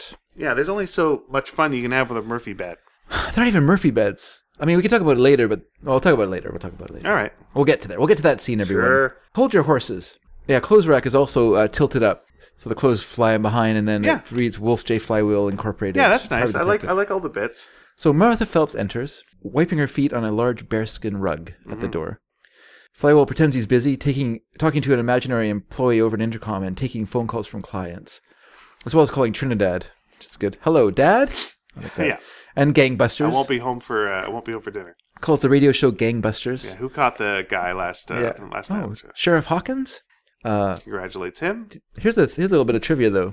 Uh, it was a very popular program, but whose abrupt beginning had abrupt opening of squealing tires and gunfire, Mm-hmm. which uh, inspired the phrase "came on like gangbusters" Mm. because it came on like gangbusters. So no, like right away, like Yeah, immediate- no good. reason, no- Uh, when Mrs. Phelps can finally get a word in, Flywheel insists that Wacky take down her story. This is absolutely my absolute favorite part of the whole movie. This one little sequence. Yeah. Actually, I enjoyed the whole scene in the office. I thought Yeah, the yeah. whole office sequence was great. Like when, when that scene came on, you're like, oh, this movie's not going to be as bad as other people have hinted. And it's unusual to have Harpo working with Groucho. In it. It really is, but it's fun to watch. I always like them working together Yeah, that's a because good combo. Groucho never hides his admiration for what Harpo's doing. Mm-hmm. Like he just watches him with such brotherly love. It's, ama- it's amazing. Here was yeah. They're actually this is a very brotherly love movie. There's some of that later on too. Uh, what I would have done, and again, this is our little thing where we go. Let's uh, let's think we can write better than the Marx Brothers can. But where Groucho is like pushing the button with his foot to control it, Yeah. I would have preferred if Harpo was in charge of the buzzing. Yeah, And so okay. he had to keep Oh, answering the yeah, phones yeah. quickly and and making Yeah, yeah. stuff like ugh, I'm trying to. and Harpo just keeps doing it faster and faster, Yeah. so it becomes more and more impossible. Yeah, that yeah, would've and been he has to good. do faster and faster things. That would have been good. Yeah, yeah. That's good. Good job. Good gag. Why don't Why don't we get? Let's go back in time and we'll work on this movie. So she's got exposition She has some exposition. that she so- says like seven times. As Mrs. Phelps speaks, Wacky begins to hammer away on an amazingly loud, antiquated yeah, typewriter it's good stuff. that begins to fall apart as he types. And it's just great. It's so good. Like, Groucho's reaction is s- perfect. And, you know, you realize what, where, where Harpo really excels, what he's so good at, is when he's being really funny, he's being very serious. Mm-hmm. He's always funniest when he's super serious. You know, like he's just, he's totally concentrating. He's seriously doing this job. Yeah. And it's just a complete mess and it's a noisy thing. It's just, it's good though. He also has to deal with the fact that toasters keep pop, uh, toast keeps popping out of the toaster in front of the typewriter as well. Yes. So he's typing, dealing with toast popping up every couple of minutes. And also the fact that the uh, carriage on the typewriter keeps flying Yes. out of it and he has to like put it back in. And it's amazing because it flies out of it entirely and he pushes it back in. So it must have been like a wire or something that we yeah, can't there seems see to be a lot of wire work in this in this one. but I, I enjoyed it. I enjoyed it nonetheless. Uh, as he was so loud when she has finished her story, Flywheel asks her to repeat it, only to have it buried under the incredible racket of the typewriter. This is the one part I didn't like, because I feel like Groucho shouldn't be saying to her, Mm-hmm. "Can you please repeat your story?" He should be talking to to Wacky, to Harpo, and making quips. about how noisy he's being, or you know, can you keep it down? And some like some sort of Yeah. some sort of funny way of, of asking him to, to to pipe down, but he doesn't. He just says, "Could you repeat that again?" Which isn't really Mm-hmm. Now in more funny. detail. Yeah, that one more detail. Uh, fortunately, the typewriter breaks, and Flywheel can finally hear her story. Meanwhile, the frying pan and the percolator are still cooking away in the desk. Wacky use, I also like that Wacky uses a fake arm, uh, hidden in the closet, to deliver fake employment offers to Flywheel. Yeah. Mrs. Phelps sits on the edge of the desk and complains of the, the heat. And I love that uh, that Groucho uh, uses his phone and says, "Winthrop, have the janitor come up and break a window." it's a great great joke. Also, the fact that they're on the ground floor of the building. They're obviously on the ground floor. She walks in the doorway. Finally, Flywheel accepts Well, the the janitor job. could be in the basement. Yeah, it could be. It's, yeah, you're right. Finally, Flywheel accepts the job from Mrs. Phelps. At first, asking twenty thousand dollars, but then accepting her offer of five hundred. As his breakfast overcooks, smoke begins to pour out of the desk. Flywheel tells her that it is a smokescreen to protect him from local gangsters. Yeah. As he leaves the office, Flywheel picks up the bearskin rug from in front of the door and puts it on, revealing it to be a threadbare or maybe furbear bearskin coat. Wacky's brushing of it sends more fur on the ground and creates a large bald spot on the back of the coat. It's, it's very good. I still like that part too. Yeah. Even though ah, so I'm so divided. I guess I've gotten used to this now. The idea that Groucho has to live in the real world and he can't just like have whatever he wants, you know. Like in Duck Soup, he doesn't have to pay the ultimate price of eating crackers in bed. Like if we laid in a bed with crackers filling our bed, it would be uncomfortable for the rest of our lives. Hmm. But it's fine. He can do it. He can just have crackers all over his bed, roll around in them, break them, have like crumbs all over the place. It's fine. So how would you It's good. play it out if he was not in the real world? I mean, in this in this movie, I don't know because this movie, you know, it, it's so difficult because they're playing characters. Like he is a private detective, you know. Like in in uh, Monkey Business, what is he? He's a stowaway. He's not doesn't have a job. He doesn't Yeah. have something he's supposed to do. In Duck Soup, he's a college professor. He's a college professor as much as I'm a bowl of soup. Like he's in no way does he do his job ever in that movie.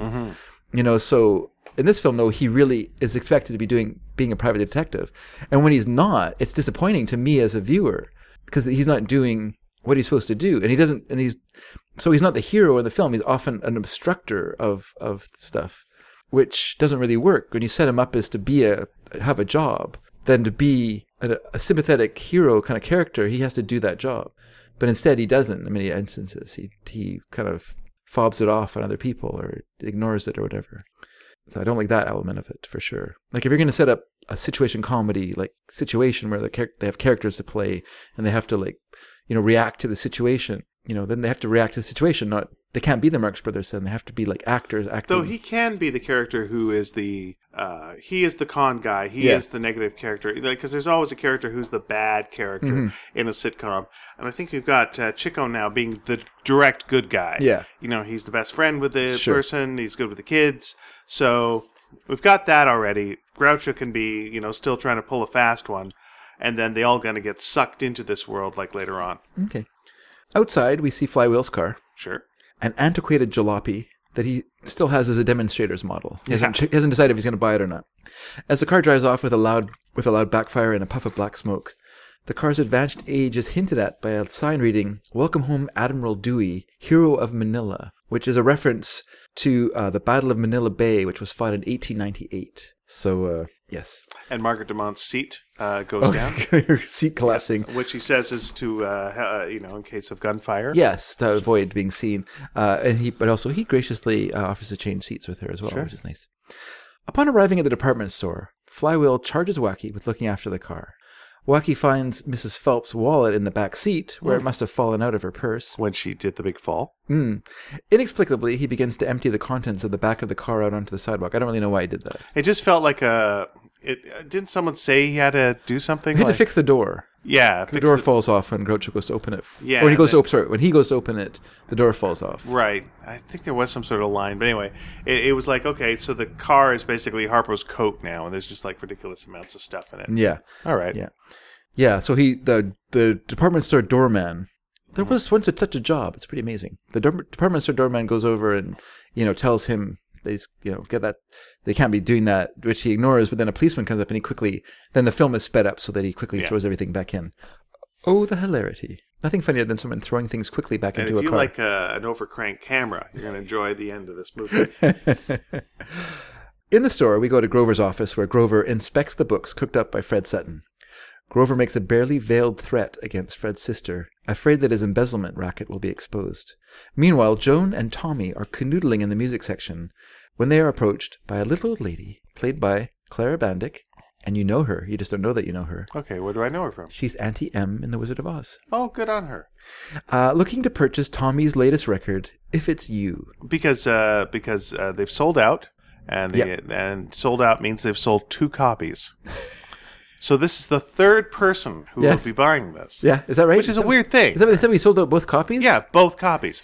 Two. So it's like, you know, he, as successful as the, this news article Yeah, yeah. ain't really doing a lot of, you Yeah. know, isn't coming on like gangbusters, as they say. But luckily, they found the third person who wants his album, and it's her. There you go.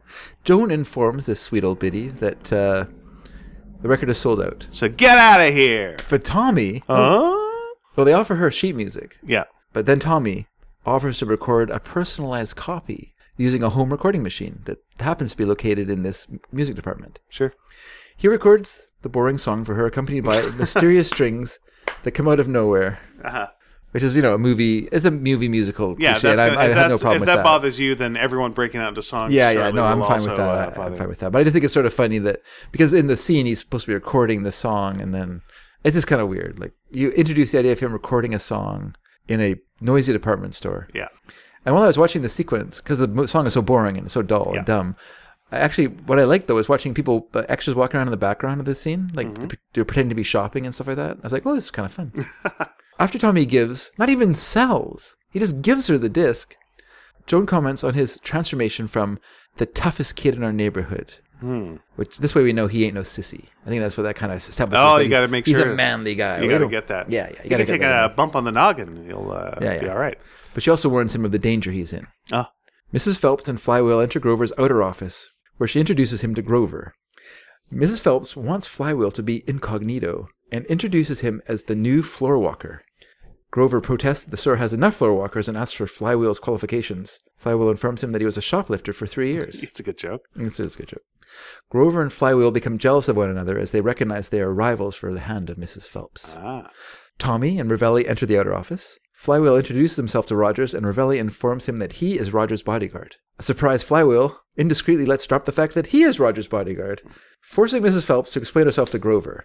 When she scolds Flywheel, he wind, he kind of winds her back in by by quoting poetry to her. He quotes Yeah. Byron, which she loves, so she returns and quotes Shelley to him, and he recognizes Shelley, which I Yeah. kind of like. That's kind of an odd scene, but I yeah, kinda it like is odd. Like what? because Yeah, it does create a connection between them. but it feels like he should be do a twist on that Shelley, Yeah. and then like you Yeah. know the wrong Shelley, like Mary Shelley or something. I don't know, Mary Shelley. But yeah. I don't know if there's a Shelley that you could. Yeah, there should be something that. That's a Frankenstein joke. There'd be something there. That's kind of a little. Well, maybe. That's a little too. What are you, S.J. Perelman? Bringing your literary references? All right.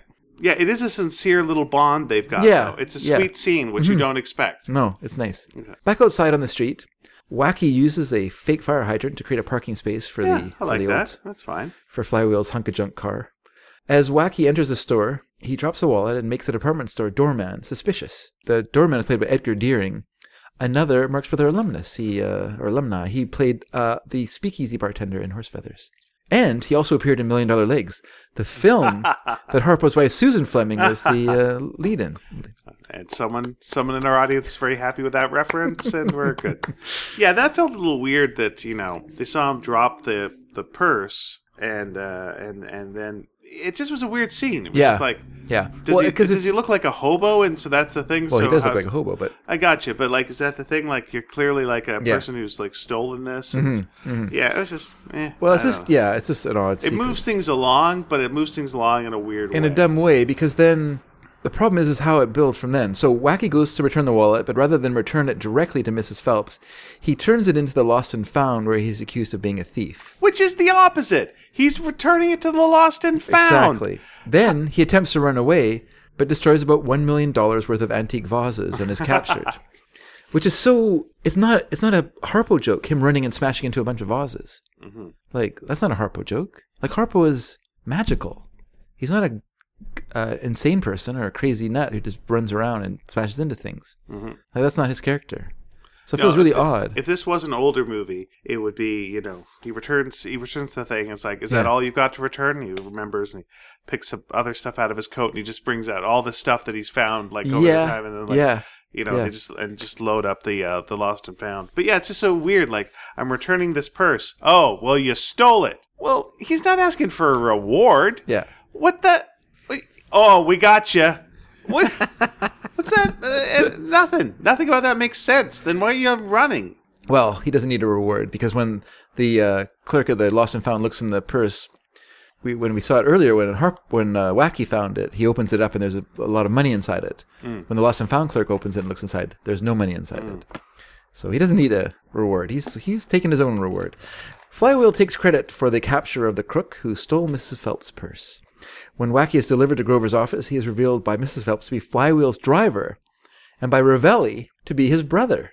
Which will be okay. All right. Yep. There we go. Flywheel recovers by claiming that he set this all up to show the baseness of Grover, accusing an innocent man of being a thief. Mm.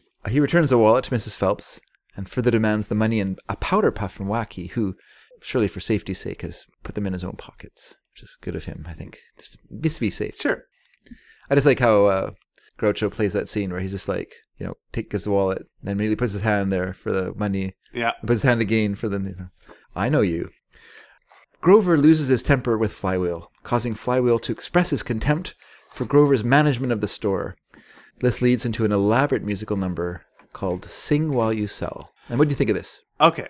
Here's the things I liked about it. Okay. I liked Groucho's dancing. Yes, he's always great. I love his limber, leggy. That I just was fine. yeah, with. that's great. Uh, when I realized it's not going to be a funny song, Yeah, which it's is not very funny. Weird. Wait, you Not didn't- even very Wait, funny, you yeah. didn't laugh at uh, "There's no pan without Chopin." There's no selling it. Is it without Chopin you can't sell a pan? Something like that. Anyway, it rhymes Chopin and pan. I thought that was brilliant. Okay, well, picks and pans. Yeah, no, I liked his. I liked his dancing. I liked, uh, you know, I thought it was a musical number. Yeah. it was fine. It didn't necessarily belong in this. Hmm. It seemed like it was in uh, from another musical completely. And at the at the very end, uh, where he's doing the asides, that just felt like a little bit cheap. It just felt like, well, incorporate them in the songs, where it's like uh, all the different uh, gowns, and and Oh, he- that and- was- and he'll just like turn, and it's, It's like weird, isn't it? like it, it just turned to the camera and like uh, do a joke.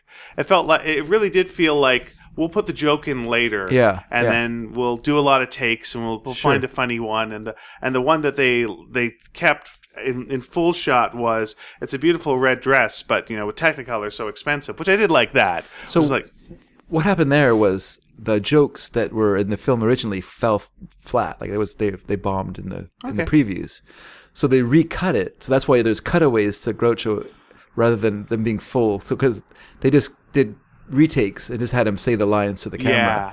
and insert those into What the it shot. felt- what it But felt by the like- way, those jokes are no better. This is a California dress. You can see all the way to Catalina. What does that mean? yeah, You can see all the way to Catalina. Does that mean something? Am I missing a joke there? sounds dirty. You can see all the way to Catalina. sounds dirty. It's not uh, Lydia, you know. It sounds like uh, a leftover joke from the Lydia song, uh, but it just reminds me of uh, what Patton Oswald talked about when he used to do doctoring of uh, comedy films. Yeah. And they'd say write jokes that you can yell from off camera, and you just fill in, you know, spaces, or like it'd be uh, like a car driving away, and it's now the people talking in the car. And we could just add the jokes afterwards. Okay. It just felt like so after jokes. Yeah, yeah, Like that's they, what they- it wasn't. yeah. Yeah. Yeah. They're, they're rewrites, yeah. Yeah. They're rewrites and reshoots. But again, so- uh, Groucho's dancing uh, I found delightful. Oh, what it really reminded me of, actually, the type of dancing and movement was to me the the opening of uh, the Woody Allen film. Everyone says uh, "I love you." okay. Uh, with Edward Norton Sure. doing that kind of dancing, uh, and and and of course that movie then has a big Groucho impression uh, Yeah. s- uh, number l- later on. That's so right. maybe there was some sort of like influence uh, influence in there. There probably was. So, yeah. Oh wait, does this does this sorry. song also have the um the the Rockabye Baby in Yeah. it? Oh Yeah. my god, I love that so much. Yeah, that was it's probably really one of my favorite things in the whole movie. Yeah, she's very good. That's She is really good. Virginia O'Brien, yeah. and uh, did, uh, now I'm gonna pull I'm gonna pull a Dave. Yeah. and I'm gonna give you one degree of separation Okay. and just go. You know who she was married to? I do know who she's married to. Who? Kirk Allen, the Who is? first Superman. Very good. I know. uh, That was great. I know she's Yeah. married to two other guys. Yeah, too, yeah, fair yeah, enough. yeah. But yeah, it's. I'm just glad you such looked a- her up, yeah, 'cause it's she's such a really interesting. Mm-hmm. weird scene. Yeah. like it's just she's just singing this song. Yeah. s- deadpan and then rocking this baby really fast while this. It's very strange, and then they keep cutting back to her, and she's still got that weird look on her face. Like, Yeah. what's her story? What's this about? Well, so let's just go through the She's song. the best then. part of that musical. Oh, number for by sure, far. for sure, for sure. So, well, because no one ever, no one really gets a, s- a- a full, t- a full thing to show their talent. So, because because we start with Groucho singing, Right? uh, but then it also features the close harmony group, six hits and a miss. Is that the cotton picking Who, guys? no, no, those are the, the people singing on the elevator to him. When he steps on the elevator, there's a group of, of six guys with a with a woman. Oh, Okay. Six guys, six hits and Yeah. a miss. All right. And so they sing to him, and then in that amazingly large elevator that can fit Sure. that many people, then it goes into the sort of uh, kind of Dixie or not, you know, sort of south southern sort of Yeah. sound, and then we have the black singing group who I think are called the Four Dreamers. Uh, and th- that continues. a little kind over of- the top. the way there down with south and with the Dixie cotton- thing, yeah, with the yeah. cotton picking stuff, Sure. not the greatest, but okay. That- we'll the- forget about it later with more things that will come. Uh, so we have that section of song. Then we have this a woman named Faith Kruger who sings of wanting to buy a bassinet. Uh huh. Then we have the featured interlude with Virginia O'Brien, which you Uh-huh. mentioned. Great, O'Brien singing "Rockabye My Baby." so good. Uh, now O'Brien, just so you know, was known by various nicknames at the time, inclu- uh, many names actually, including Miss Red Hot Frozen Face, Uh huh. uh, uh, Miss Deadpan, Uh huh. and Frozen Face again. And then, well, performing in. So, what happened was she really wanted to perform on stage. So, she got into this uh, production in LA of a musical comedy called Meet the People. But on her first night performing, she became so paralyzed with stage fright that when she sang, when she sang that her number, all she could do was like sing with this deadpan stare out into the audience, singing. But because it was a comedy, the audience thought it was intentional and were just convulsed with laughter and thought Yeah, it was it's great. hilarious. So good. And in the audience was Louis B. Mayer, who Ah, also thought it was hilarious. So she got signed to, to MGM. nice. So she's in quite a few MGM films. She's in So the Clouds Roll By, she's in The Harvey Girls. In fact, The Harvey Girls, when she did that movie, she was pregnant. And because Judy Garland, being such a troublesome act- actress, or having so many troubles in her life, postponed the, they made the shoot so long that they actually had to cut Virginia O'Brien out of the, out of the, the latter half of the film because she couldn't hide her pregnancy anymore. Ah, okay. uh, And so, yeah, maybe, maybe Judy Garland meant to do that. yeah, she does great. Again, she does great uh, uh, voice uh, bit, great face stuff. Mm-hmm. Oh, yeah. But the side thing that she's doing, where she's just rocking the baby really hard, Yeah. too hard, Yeah. just like that, just made me laugh so much. Yeah, she's very good. Yeah. She's very And good. then again, great Groucho dancing. Uh, yeah, she often played like a bad girl in the, in the movies as well. I guess because she had dark hair, that was kind of.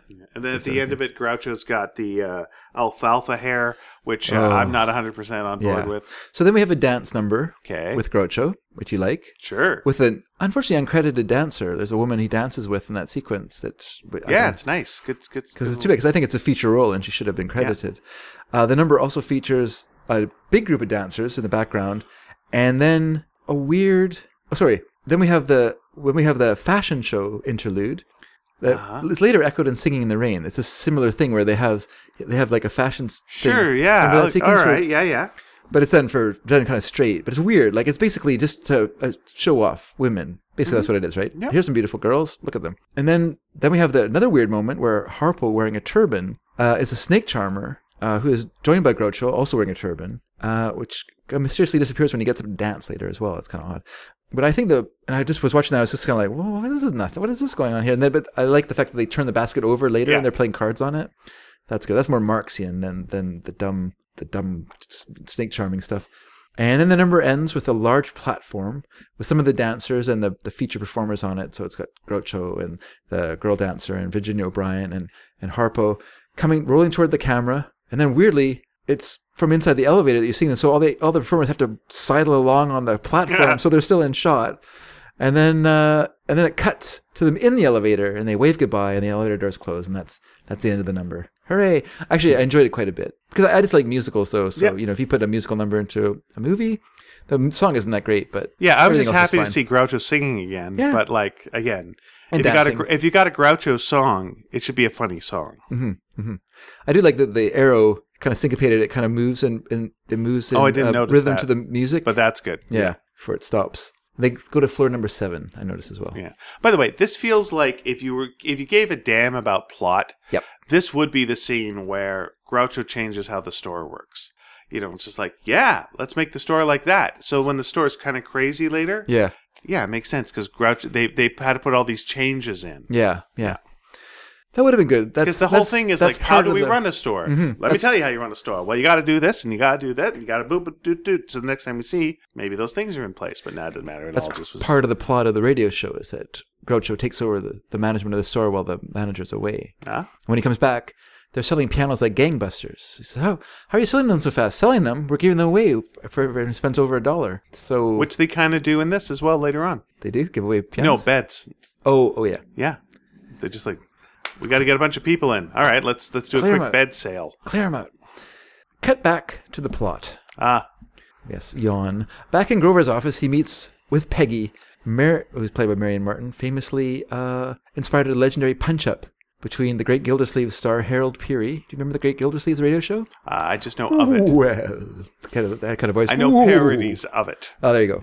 The Great Gildersleeve. Yeah, a punch up between Harold Peary and Warner Brothers. Uh, High ranking executive named Bud Stevens. They had a big punch up in the Mocambo nightclub. Oh, In 1943 over this woman that uh, plays Peggy. But she's a hard boiled dame whose job it it is to lure Tommy out to a roadhouse where the boys will finish him off. hmm Hmm. I make it look like an accident. Yeah. Eh. Tommy has been told to expect her as she is an important music critic. That's what he's told anyway. It is revealed that Grover has promised to marry her in six months once Mrs. Mrs. Phelps has been married and dealt with. More murder. Hilarious. This is really a complicated way to make a buck. An obnoxious, obnoxiously singing Tommy meets Joan at the music counter, and they go out for lunch. After a uh, after a cute bit where the Marxists volunteer to watch the music counter until Joan's coworker returns from lunch. And when I say cute, I don't mean f- it's cute in an enjoyable way. It's a cute in a kind of like, why are they acting like that? Mm. And why is Harpo hiding in a in a bench so he can pop out of it? Well, I'll help look after the counter. Do you all have to do it? No, you don't. I don't know. Once Seems enough. wacky. Let's see what happens. they all got to they all got to look after things. While oh uh, yeah, they it's go gonna on. be great. It's gonna be hilarious. Nothing happens. nothing happens. Piggy arrives for You know what? You missed the scene with the professor. It was great. He shows up. Gets Finally. into all sorts of I mischief. must, I must have fallen asleep. Must have nodded off. Peggy arrives for her interview with Tommy, only to learn that he has gone to lunch with Joan and doesn't want to meet her. She is quite rude to everyone and decides to wait for Tommy at the millinery counter. All right. Harpo closely follows her to the millinery counter, where Peggy rudely demands that a hat be made for her of the same material as her dress. Well, that's going to take a long time. Yes, she is cross when the sales lady at the counter informs her that there will be a few days' wait for the material to come in. Peggy demands that the hat be made for her right away. While the harassed clerk is on the phone, Harpo takes, takes matters into his own hands by cutting a large chunk of material from the back of Peggy's skirt. I do like Harpo with scissors. Yes, I do. I do too. Peggy, still rude and angry, tries on the hat at a mirror, uh, showing a good deal of leg because much of the back of her dress has been cut away. Mm-hmm. I like that. She decides that she doesn't like it and leaves, never to return, and we assume stranding the boys at the roadhouse as they wait for her. Yeah. Yeah, exactly. They're ready to do some murder. yeah, they're there. They're Do there. they still get paid their murder I rate? hope they get something. They should get paid. They should get paid something. Maybe they have to should show murder up. each other and uh, they get paid for that. This is so weird. She's introduced. She's going to be the lure. She's going to lure Tommy into the situation. He's Yeah. not at the counter. He's having lunch with Joan. She leaves. This seems to be a The end. this seems to be a standard thing where there's like the evil woman Yeah. who is like you know I'm gonna do this and I'm gonna do that and then and then uh, we'll vow revenge or something and then we'll never see her again. It doesn't matter. Are you thinking of the character in Day at the Races? Ah, I'm trying to think. It was someone who was trying to seduce. Yeah, trying to seduce Groucho. Groucho. That's right. Yeah. Yeah, and uh, Then like Gr- you uh, haven't heard the last of me, and That's then right. that was the last of her or That's, something. that's Yeah. right. That's the last we see of her after she shouts that. Uh, You'll pay. You'll pay. Never pays. pay. It's the next day. Oh, very good. We see Joan clock in. Very important that we see her punch in. Then we know that she's actually at work. And it's also it's the next day. Yeah. Her brother calls her name and she tells him she's worried about Tommy because she hasn't been able to reach him. Fred, her brother, tells her that Tommy and his three bodyguards were up until five in the morning going over the books. Why are they going over the books? Why are they going over the books? Yep. They were so tired that they wa- they went to sleep in the store's bed I department. think like any t- any uh, any time you don't understand something, the professor's involved. okay, But they just cut those That- scenes yeah, la- they later cut the- on yeah, for the uh, professor was s- there. for reasons that we can't really get into. we didn't know he's actually a professor of math who uh, teaches music. Joan is then worried that he might miss an important meeting at ten, but Fred tells her not to worry. Tommy is in his office now, All right, so we get that out of the way. all worked out good. It's all it's all fine. Cut to an angry Grover telling someone on the phone that they have to get the three bodyguards out of the bed department. We then cut to the hapless manager on the other end of the phone, who's advised by Duke to start a sale in the bed department and drive the bodyguards out. This really, I like. There's so much wrong with that. Okay. Okay, so there's going to be Unpack, s- please. there's going to be such a huge run in the bed department that they're going to have to leave. So are Yeah. people in the store? Yeah. they're going to like slash prices on beds, Yeah. and people will spontaneously go. You know what we I need?" should buy a bed. Yeah. Mm-hmm. like that's what people do. Like no, like do they know from outside that there's this run on beds? Like no, that's not that makes no sense whatsoever. Does it? No. Like it could be any like if it was something like you know uh, women's hose or something like well then all the gals will just storm and, and it'll be like but beds Yeah. especially the freakazoid beds we're gonna see in this make a uh, lick of sense Yeah. okay What they should have had was a, was this giant conga line going through the store that they, they can't resist joining, and then they, they go out of the store, and then they get locked out, right oh by the way and they have to get back in. and they have that run on beds but it seems to only attract cartoon characters Oh my gosh! right like even just by the plot Oh. that they've set up we're gonna drive them out of the store Oh man! okay well we're gonna get to it Oh man! All So right. we cut. Groucho's asleep. We cut to two main- maintenance workers putting up a sale sign. Okay. One of them is confused. They're selling the store in an hour, and it started a sale. He says, "So that's a little more exposition." We know. Oh, they're selling the store in an Yeah. hour. But and we they're had having a these sale. signs ready, luckily. Oh yeah, luckily, a woman and the timid, and I think he's the timid man that Chico followed the day before, Okay. but I'm not sure. Yeah, they look similar. By the way, this is how people will know there's Yeah. a sale in the bed department. Is Yeah. you put up a sign in the bed department. That's right. Saying sale. That's right. That's how people will know to Oh go yeah, to it. for sure. Yeah, yeah. Okay, okay, phone, calm down. That's the more you know. That's the more you know. Oh, so yeah, the woman and timid man come into the department. They enter the. It's not just a bed department. It's the in the wall bed department. That's what it says. A sale on in the wall beds. Okay. The woman, uh, the woman's played by a woman, a lady named Jan Duggan, who appeared in five W.C. Fields movies. Ah, That's pretty good. all right. Usually with names like Mrs. Sledge, Okay. such things. Uh, she's excited to show a bed she saw yesterday to her husband Henry, who was played by this guy named Harry C. Bradley Okay. who's an amazingly busy character actor. For instance, in 1936, one year, he appeared in, appeared in 28 films. it's crazy, right? And more importantly, he had a small role in uh, Eddie Cantor's The Kid from Spain. Doesn't feel like you should be in more movies than you could possibly see in a year. It's nuts. Uh, she pushes a button, and the bed, hidden behind a working fireplace, slides out from the wall, revealing a sleeping flywheel. And we're we're, uh, we're kind of on board a little Sure, bit right so this it's point. okay. Even though, hey, it's it's weird because we've seen his bed go into the wall. But okay, all right. So far, so not terrible. Mm-hmm, Yeah. Okay. But then, Flywheel insults the man and the woman, and they storm off. He goes back to bed. Next, a large Italian family enters the bed department Right. and approaches a sleeping flywheel, and it's one of my favorite jokes in the whole uh, in the whole movie, which is which is uh, Groucho looks at the kids, all the kids, and says to the couple, "Do you have any other hobbies?" that is a good line. right? That is good. That is good. It's not quite. I take the cigar out of my mouth once in a while, but it's, uh, it's it's fairly close. yeah. Uh, flywheel advises the father to push a button on the other side of the room. He does, and a three-level bunk bed rises up out of the floor, revealing Ravelli and Wacky. Here, just let me just say something about these hide these in a wall. What are they called? In a wall? Hide a- in, in a wall bed or whatever. Right. Okay, so the idea is that they're they're space saving beds, but they're not space saving. You have to have an equally large area underneath the beds. Yeah. To hide these beds. Yeah. What floor of the of the store is this? Yeah. And where did that go down Yeah. into? And where are you going to put this in your apartment? Are you going to like have it go through your neighbor's apartment is, below? This is fully yeah. That's the problem. It's like you're This is so starting weird. with such a huge cartoon premise. Yeah, yeah. We're already starting the idea that things just disappear when you can't see them. crazy wacky Yeah, layered. yeah. But okay, so you know, and that's okay if you're going to go somewhere, yeah, whatever with it. But okay, so we've we've established that, We've established that we have a, a Barclayan concept of, of the universe. right?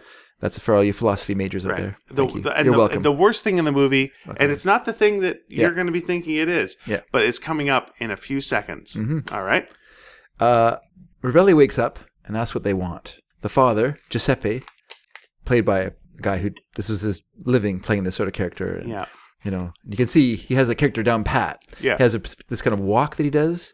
There's almost sort of tiptoe walk that he walks across to the room. Okay. And he has this way of getting mad that's obviously he does in every movie he's ever been in. Sure. You know, he has a sort of choleric temper that he gets mad really easily. He's Uh-huh. Italian. You understand. Yeah. that, hmm you know. Uh, the father complains that with so many children, the only thing he can see in the apartment is beds. Ravelli begins to talk to him, but Giuseppe becomes offended, thinking that Ravelli is making fun of his accent. Right. Ravelli denies this and claims to come from Naples.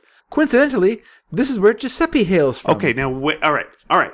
The worst. Yes. The worst. Because this goes back on the idea of The, it, it's completely okay. there's It's that like great when scene in you, Night of the Opera where he goes, uh, "I'm not Ita- I'm not Italian, or I'm not remember he not says, from around here." Yeah, I'm not from around here." yeah. That's one, and Yeah. there was another one, and I forget which one it was, but it was uh, where it was like someone, someone he knew from prison. Yeah. and, and the guy goes, "When did you become Italian?" Oh, we're not getting into that. It's Yeah, like, yeah, no, yeah, yeah. he's not Italian. Yeah. this is just the how he talked. Yeah, yeah. You know, he never, he never eats a meatball. He doesn't do anything Italian. Yeah, yeah. This is just how he talks. Yeah. and and yeah, th- uh, to me, this is like when you s- when you- in a cartoon you see Snoopy's doghouse, and the the idea behind Snoopy's doghouse is it's magical and it's full of all this stuff, and he's Mm-hmm. Yeah. got a pool table, and they go, well, let's take a look at it, and you see that there's a basement and there's a pool table in it.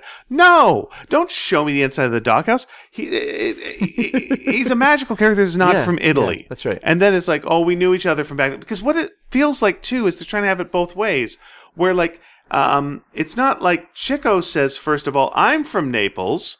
He says, where are you from? Naples. That's where I'm from. It's like, okay, it feels like he's trying to pull a fast one here. It was like, where are you from? That's where I'm from. I did this. Oh, I knew you there. Did he? But then it's like, they did. And it's not a lie. Why didn't he just say he's from Naples? Yeah. Why does he have to say where are you from? You know where he's from. None of that makes any logical sense in the thing. Yeah. Which then also makes Harpo Italian. Yeah. yeah. So Ravelli introduces his brother Wacky. we to, used the to father. stomp the grapes. We used to, s- of course, that's what everyone does in Italy. I don't think you, you realize that. Oh, That's how they get around. what the hell is going on? They have, they have grape powered cars. okay, the worst. That's the worst part of this whole movie. Is that is is Well, is- this whole sequence is the worst part of this movie. Well, yeah, but specifically in the worst sequence, Yeah. the worst thing is Chico saying, "Oh, I'm an Italian man from yeah, Naples." yeah. I knew this was buggy when I saw it. Oh, it's Like, awful. oh, it's going to drive It's you awful. crazy. yeah, it's, you might as well then have Groucho go. Uh, why didn't anyone tell me I had this like painted on mustache this whole time? Uh, it just comes right off. Yeah, none of us. And Harpo takes off his wig and can talk. It's just forget it. As Ravelli shows the Italian family the various in a wall beds in the department, uh-huh. Wacky pushes a button on a switchboard that causes the three level bunk bed on which some of the children are playing to sink back down into the floor. Right. Okay. So Seems very dangerous. it's very dangerous. Ravelli continues to show the family around the bed department when the mother notices that six of her children are missing. The family begins to make a ruckus, which wakes up Groucho. Groucho attempts to convince the father that he has only six kids because it's economically impossible that the family could afford 12 kids. He's not wrong too. Like they shouldn't have that many kids.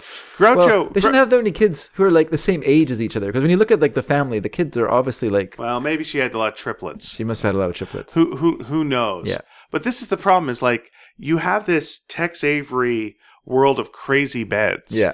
and then and then she's realistically scared because like her children are missing which is a legit thing Mm-hmm. Yeah. uh, but what's where's the focus of this then it's like uh, you had grapes well now you had 12 grapes get the man some fruit it's like oh this is just a damn this is mess. terrible. This is terrible. it's just a damn mess. I didn't even. I I was so bored by the scene. I couldn't. I just. I did like the easiest uh, like summary of it because I couldn't. I just couldn't. okay I let's couldn't, keep going I we're couldn't gonna, do it. we're gonna work our way through Let's it. just go through it. We're gonna get through So it. next, okay Ah. Wacky rounds up six Scandinavian kids who wander into the department and presents them to the family as their kids because it's hilarious that half the kids are you know dark haired and then those kids have blonde hair. Right. Hilarious. Well, if we just end it there, I guess we can tolerate it. That's fine. Wait. After those kids have been re- retrieved by their parents, Uh huh. Ravelli grabs six Chinese kids who have come into the bed department. And not just that Chinese kids came into the department; they have to come in, and the music goes ding ding ding ding ding ding ding or whatever Yeah, you know, like so in case you didn't know it. yeah, they're Chinese. Yeah.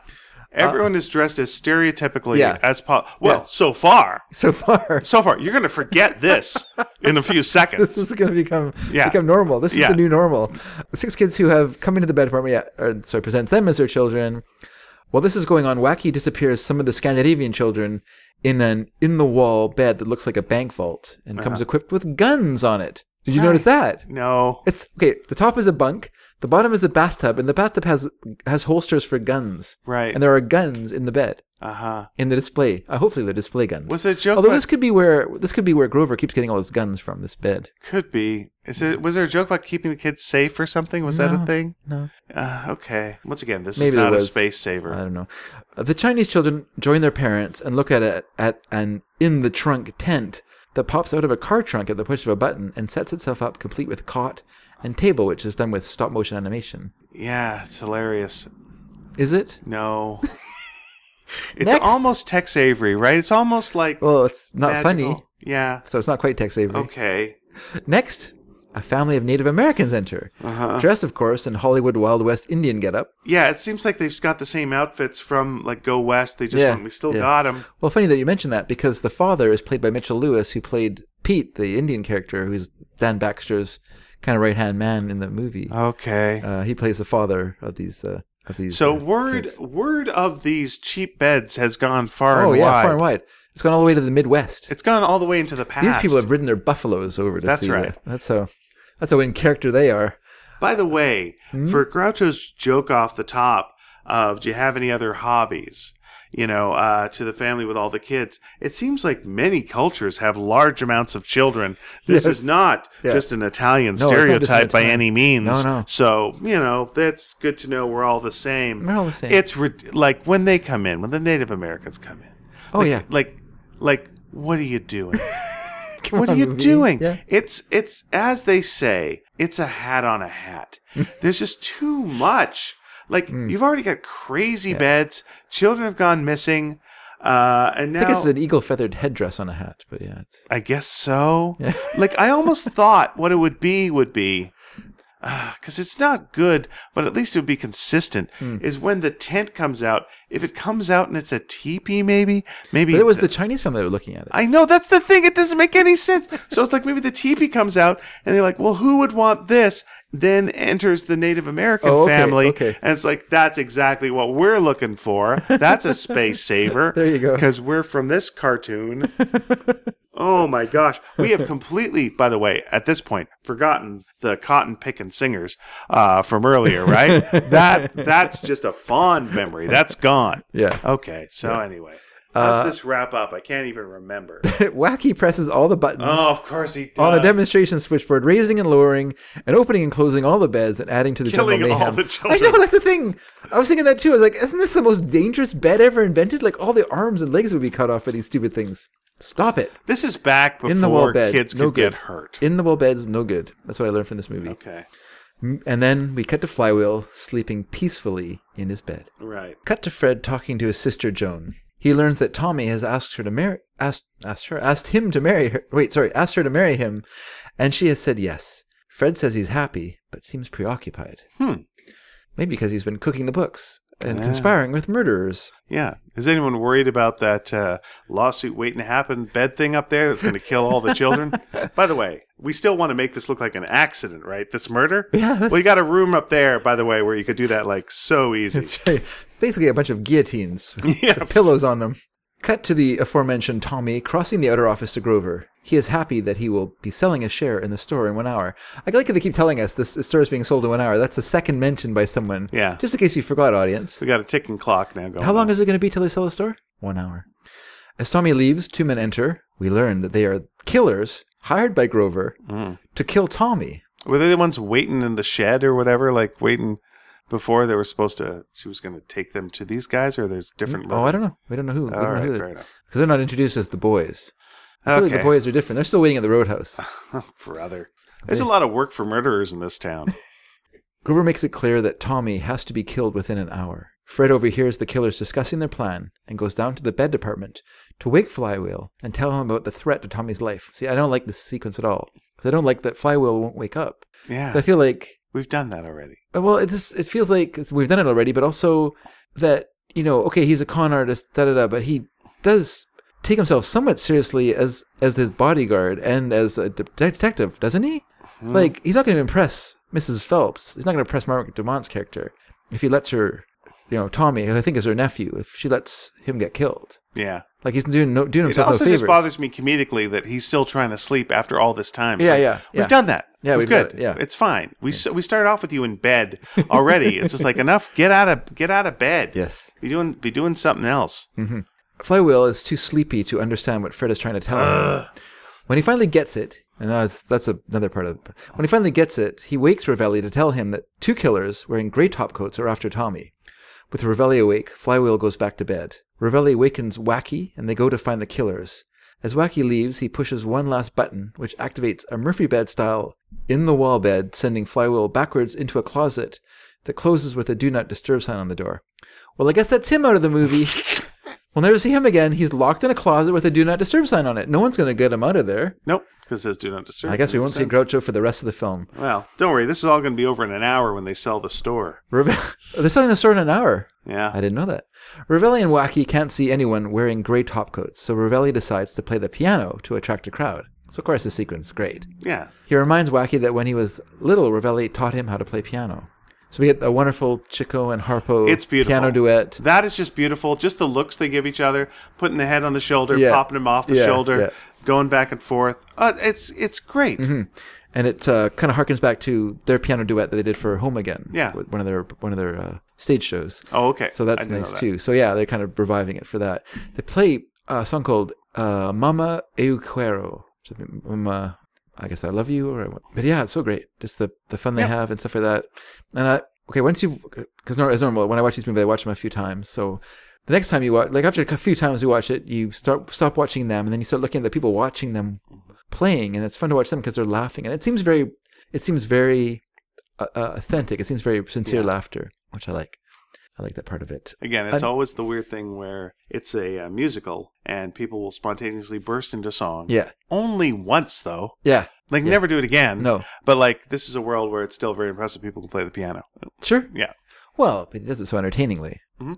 People can play piano in our in our world, but if you saw someone playing like like Chico, you would walk Fair over to enough. watch it. It feels like Sound of Music rules where uh yes, this is a singing family and that's delightful. Yeah. Mm. But everybody sings. None sing Yeah. just advice to you. yeah, Uh, So, like, wha- what's singing in this world of singing? Yeah. Uh, uh, chocolate in the land of chocolate. But okay. Anyway, it's a great scene. Agreed. yeah. Unfortunately, no one wearing gray coats shows up, so they continue their search. That's amazing that no one with a gray coat shows up Yeah, it is weird. in this day and age. It was all women actually. Or something. Ah, that's right. We cut to Fred with two police officers also looking for the killers. Fred decides that he'll go ahead of the police so he can point them out. Unfortunately, a sneaky Grover overhears the plan. Oh, As Fred waits just for the a police, loudmouth. This guy. This is his problem. Is if he would just shut up, half of his problems would disappear. as Fred waits for the police, a door opens behind him and he is pulled through. Yeah, The door closing behind him just as the police round the corner. it is not a million miles away from Scooby Doo. A lot of these things. Meanwhile, the Hastings brothers, who plan to buy Tommy's share in the store, Uh-huh. arrive. As they walk through the store, they meet Groucho, who, mistaking them for the killers because of their gray coats, handcuffs them to a pole. I know. I like how uh, up for being handcuffed. They Yeah, are. they are. That's- Oh, what's this? Some kind of demonstration? What's what's going on? Uh, Some kind of bondage department you've got going on here? Oh, well, I uh, never, but that sounds fine. Hey, what's the big idea? That's right. Just come downstairs where we have beds that can kill you. he phones Tommy and Mrs. Phelps to let them know that he has captured the crooks, but when they arrive, they discover that he has captured the Hastings brothers. Tommy gets unreasonably mad at Flywheel now. I can see him being mad all the time at him, but why get mad at him now? Is this Yeah. his first display of ineptitude? No, it's not. He gets mad at Flywheel and releases the brothers. Cut to Ravelli and Wacky stepping off the elevator. As they walk along the corridor, someone says, Hands up! Just as Wacky pokes someone in the back with his horn, it's the two killers who think they've been caught, and they have been caught. Wacky and Ravelli deliver them to the police. The Hastings brothers are ready to sign over their check to Tommy to complete the deal, But Grover, in one last desperate attempt to put off the inevitable, suggests that since the store is closing early s- on, because it's a Saturday, the contract should be signed at a formal ceremony so the staff can meet the store's new owners. Get some press. Yeah. Ravelli decides that he and Wacky should play at the party, only Wacky's clothes are too shabby for a fancy party. And then he just walks off and leaves him. too bad. Goodbye. You know what? He went off to talk to the professor. He's going to help him out. Oh, look at that professor working behind the scenes always. He leaves, and a disappointed Wacky wanders into a display of 18th century clothing and furnishing. Yeah. Um, the- Okay, it doesn't make sense, but this is a wonderful sequence. okay. Yeah, yeah, yeah, yeah. Yeah. We'll get to it. Um, doesn't sound like but like, he liked it. yeah, it's like your clothes aren't aren't any good. Yeah. Oh, that's too bad. Uh, wish we had some kind of Place we store. could buy it? Yeah. yeah, we go store to get some clothes. Yeah. Like, Oh, that's a, that's a good idea. I wonder where that would be. yeah, have we established that Should- like you're everyone's super broke? Like, is that a thing? We haven't really hit that Yeah, beat. No. Uh, I think. I don't- Well, also, I mean, Groucho, I know has five hundred bucks on him. Right? Didn't uh, I Margaret paid him five dollars. just five dollars? Yeah. but that was Remember, he says you can give me five dollars down, five dollars in Ah, advance. Okay. You can kiss me or give me five dollars All in right. advance. Well, let's just Uh, go with this. What's five? in either case, you lose. All right. Well, maybe get the five bucks off him because if a bed costs twenty five dollars, yeah, then for five dollars you can get a pair of pants and a shirt. You'll be fine. Okay. Yeah. Okay. So yeah, uh, Harpo. This, yes, it is a very magical, beautiful scene. But you know what it feels like to me Yeah. is we've just had a thing where like everyone's in beds and sleeping. Yeah. And it's like, well, this feels like a dream sequence. This feels like, It is presented like that, and I, I don't. but it's I don't it's see any reason why it should be, but it is presented as a fantasy. And as, it's a as fantasy, sequence, yeah.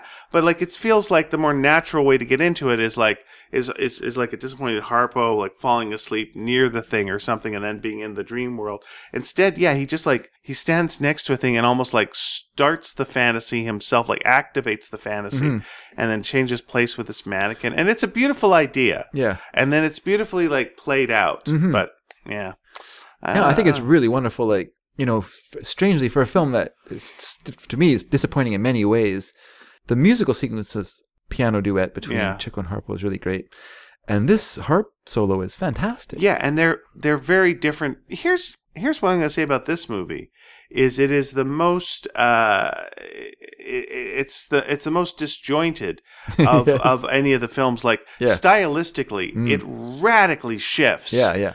like just 90 degrees constantly mhm. into a totally different movie like the scene with groucho where he walks into the elevator and then everyone starts singing at him what's this movie it's very different than than chico and harpo playing piano or the bed scene or this scene Yeah. like these are all if you just saw them individually you go that's all right uh, but Uh, not the bed scene. no, no, that's just a piece of sh- shinola. Um, shaving cream. Shaving Uh, Ah, cream. cream. Uh, but uh, but yeah, this uh, yeah, this was this was gorgeous. This was a real nice standalone piece. To the point where I'm surprised you don't see it more in compilation movies. of Yeah, things. yeah, yeah. I Uh, yeah, love. I especially love. like- Mm-hmm. he's playing all the different instruments and different reflections. Yeah. Yeah, so yeah, it begin yeah, he's magically transformed into an 18th century gentleman. He's wearing a suit. He has some snuff, which is kind of a funny Yeah, sequence. he's fantasizing about being a fancy man. yeah, and then he sees the harp in the corner with the mirrored walls, and it's wonderfully done. Like it's a really well done effects shot as well. And I guess because the camera is locked off for a lot of it, so it doesn't really have to move, so you don't have, don't have to worry about how the process shot works. But it's very seamless. Like you Yeah. can't really tell. And Harper does a great job. I don't know if he's actually playing. I, f- I don't know if he actually played the cello and the and the and the violin, but he does a very creditable job pretending he's playing them if he Right. doesn't. And of course, uh, so he plays a piece that was written for this sequence called a whimsical trio. It was written by a, a conductor named Mario Castelnuovo Tedesco, uh, and he incorporates Mozart's Sonata in C major, the dun dun dun dun Yeah. da-la-lun, da da da da da da da. That's uh, the Sonata in C major, Oh, now we got to pay for that. Thanks then- for singing that. and then uh, Beethe- Beethoven's Minuet in G major, or sorry, Minuet in G, just Minuet in G.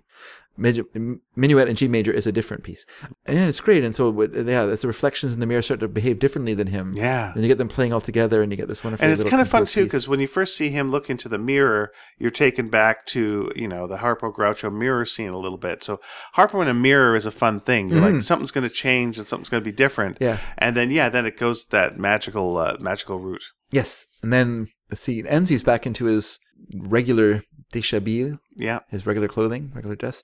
And uh, Ravelli enters to tell his brother that everything is fixed and he can play at the party. There you Great. go. All right. End of movie. And the movie. That's it. Goodbye, everyone. Cut to Grover talking to press photographers. He discovers that they intend to only take a picture of Tommy signing the papers. Ah. So that gives him an idea. He takes one of their cameras and rigs the camera with a gun so that when the unwitting photographer tries to take a picture of Tommy, he'll accidentally shoot him. Yeah, that looks like an accident. Mm-hmm. You know, they find the gun in the camera, and the police go, "Well, just an Just accident." an accident. You know, I guess can it's one of happen those. anytime. Yeah. You- When you said you were going to shoot some pictures, you didn't realize that you had a camera gun. You should be more careful with your camera guns. Happens every the day. most commonly seen sort of camera. You see them all the time. Why would you think any different when you saw it? Ugh. Grover then instructs Duke, his assistant manager, to get Fred Sutton out of the store immediately, so he's gone before the shooting and subsequent police investigation. All right. Cut to Flywheel and Mrs. Phelps. He asks her to step into a secluded room where he woos her in typical Groucho style. Yeah. Nice. There's a line there where she says, uh, you know, you'll see some cute blonde and you'll you'll you'll leave me and he says, Don't be silly, I'll rate you twice a week. Yes. Now, apparently, the producer of the film, Louis K. Sidney, hated this line. Why? It's He hated it so much that he demanded it be removed from the picture. Uh huh. But Reisner demurred, he liked it, and he left it in. And so they had a preview in Pomona, and the line got the biggest laugh of the evening. But an angry Sidney confronted Culler, Sid Culler, the wri- writer, who had nothing to do with whether the line was in the movie or not, confronted him in the lobby, was yelling at him, demanding to know how the line had been left in when he had, had when he had had it taken out of the movie. Then Louis B. Mayer and a unit producer, a unit manager named Al Lichtman came out and they asked what the matter was. And Harper explained that there was this line in the picture that uh, was not supposed to be in it and was causing problems. And Mayer says, that was the best line of the movie. And Lichtman says, I laughed so hard I almost fell out of my seat. And so Sidney was just, now he was even more mad because no one would agree with him about this, this uh, line. And he said, All right, all right, I just want to know how the hell this line got into the picture when I ordered it out. And Chico said, Well, let's just say the god of comedy put it in. Uh, you know that scene again because this is her last movie, right? With uh, the Marx Brothers, right? Yes. Uh, so it's kind of the last scene with her and Groucho doing the wooing. Yes, yes. whatever. And and earlier on, you might be like in previous movies, you'd be like, is she just not getting what he's saying? Does she not hear this kind of thing? Yeah. And in, in that scene, it's just she gets it. Yeah. She's fine with it.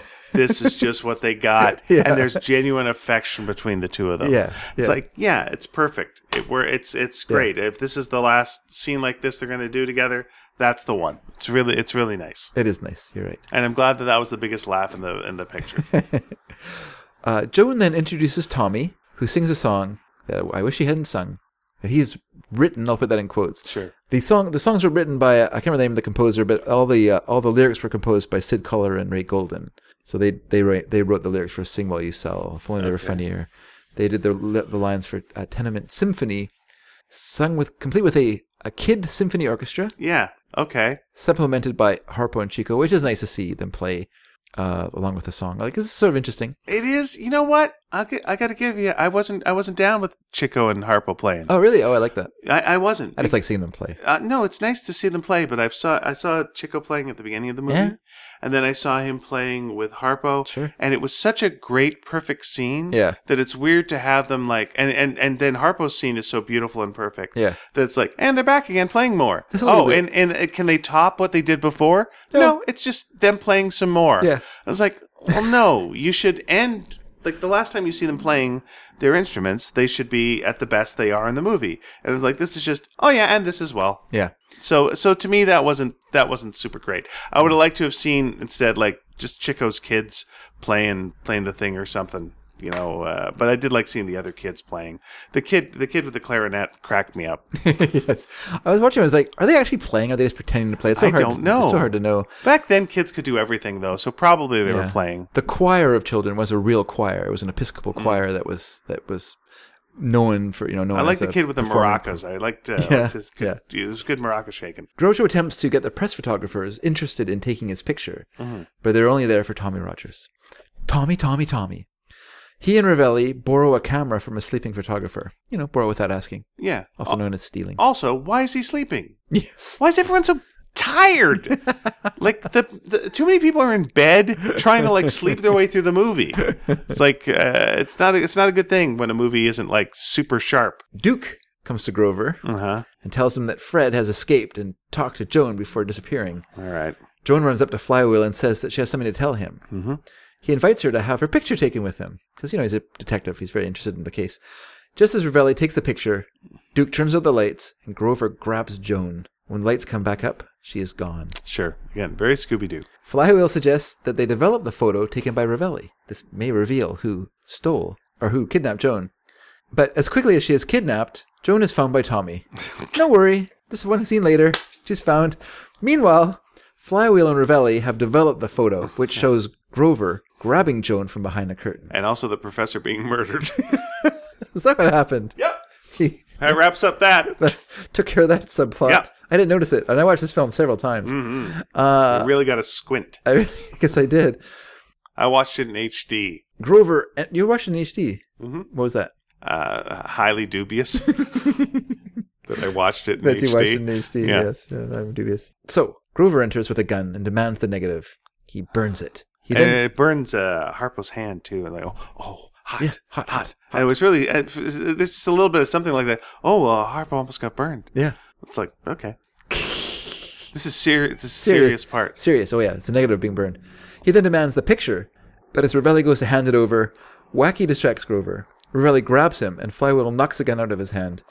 A trio of stuntmen dressed like the Marx Brothers then begin to run around the store, chased by Grover, who is joined by a policeman Oh my and a gosh. janitor. Yeah, There follows an elaborate slapstick sequence Sure involving climbing in and out of an elevator, Groucho deflecting pistol shots with a shovel, jumping from a mezzanine and landing feet first in roller skates, swinging from hanging lamps like Tarz- Tarzan on vines. Oh, by the way, when the guy okay, uh, there's one thing where they they knock over all these tubes. Mm-hmm. Yes. and then the to, guy to get in his way, yeah. get in his way. Yeah. And he comes out and just runs into them. Yes. Like can't see And that slides there's along tubes. them. But it's pretty wild how he like falls on them and then just rolls on all of them. Yeah, yeah. I'm not sure how they did that. Like Because whether that's what would happen. okay. That would naturally happen with rules like that. all right. They Oh, fine. probably also pulled him along like yeah, a there's wire. some some kind of wiring situation. sure. 'Cause it was But very fast. Yeah, it was very fast, and it was just interesting how they Once did again, it. probably undercranked. But it was it was one of those things where like, and I've I, I've I've done this kind of comedy thing where I'm not I'm not proud of it, but it's where I've done a scene where like people are pushing things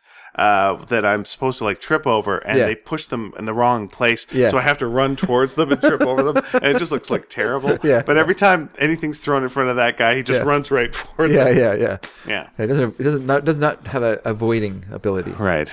So they yeah they get in roller skates. Uh, it's a bicycle. Groucho Sli- they gets slide on- down a mail chute. Sure. They ride bicycles, of course, to a, bi- to a bicycle built for two. is Well, probably well the- the, and then uh, bicycle which, breaks. through a series of accidents, becomes a unicycle. Yep, I didn't mind Groucho on a unicycle. it's not Groucho. Okay, but I didn't mind Groucho the character. You on didn't mind a- the stuntman playing Groucho on a unicycle. Sure, it becomes a unicycle. Yeah, then he carries uh, uh, Wacky on his shoulders sure.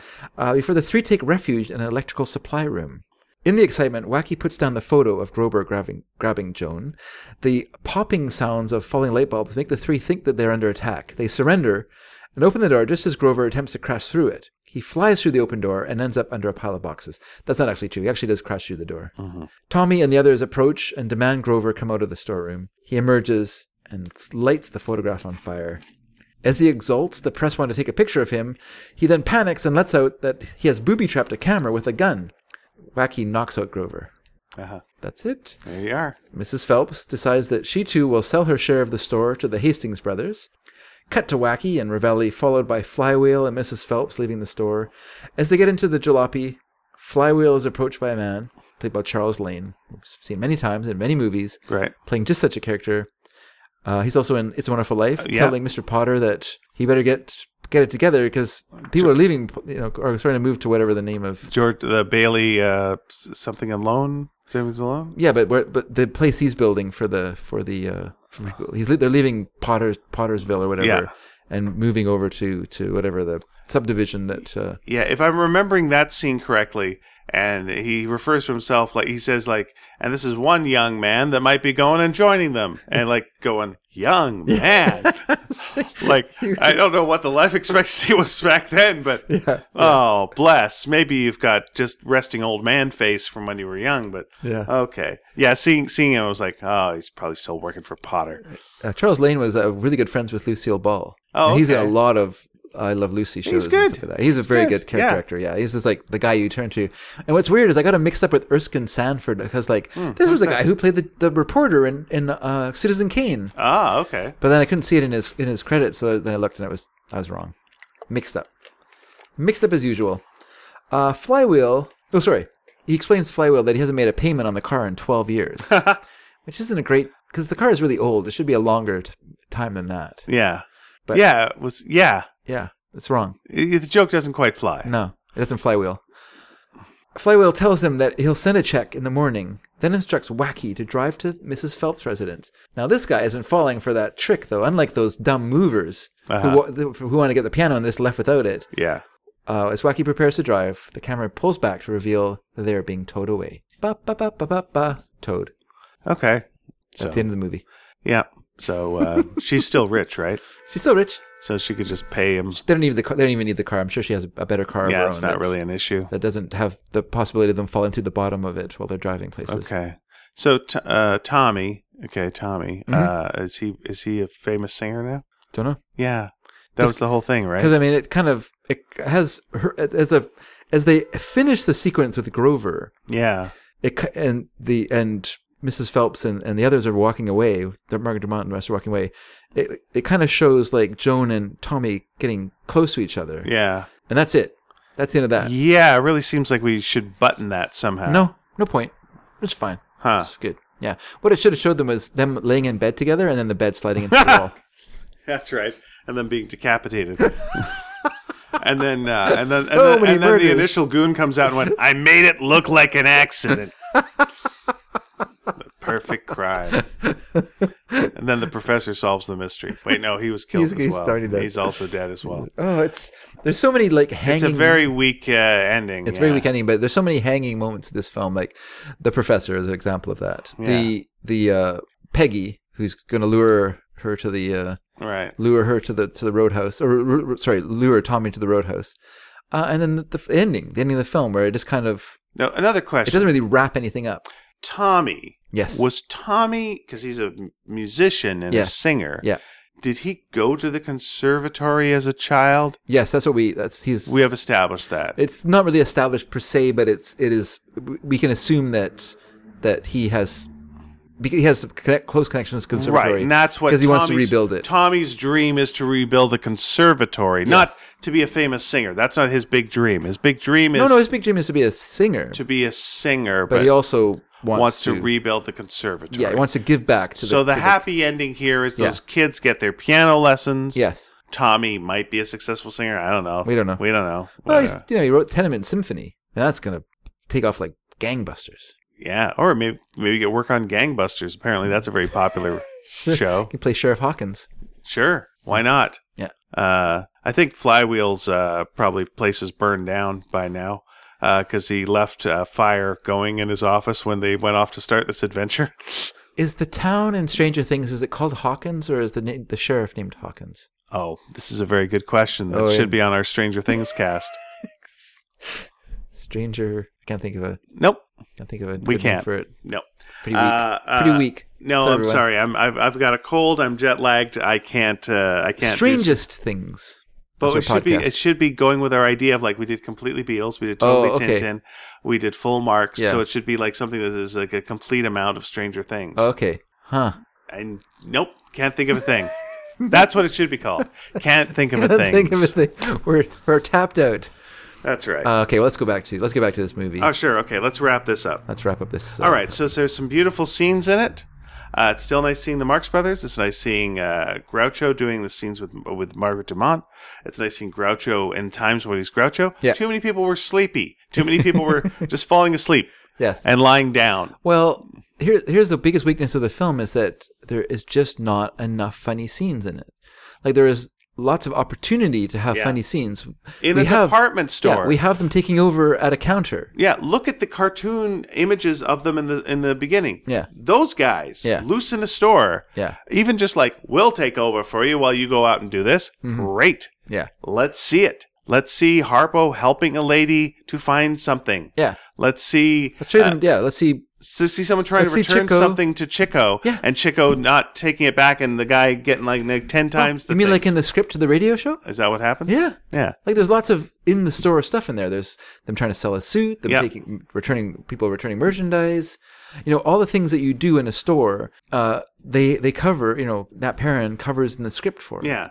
Shoplifting from a shoplifter. So many things you Once could again, there's a shoplifter in the do. Oh my gosh. Oh well, there you go. Yeah, there's just the all- you know, the bases are covered. Like the you know, it's like they wrote on a piece of paper what things what things happen in a store. Well, These let me things tell you happen. what things happen in a store. Yeah.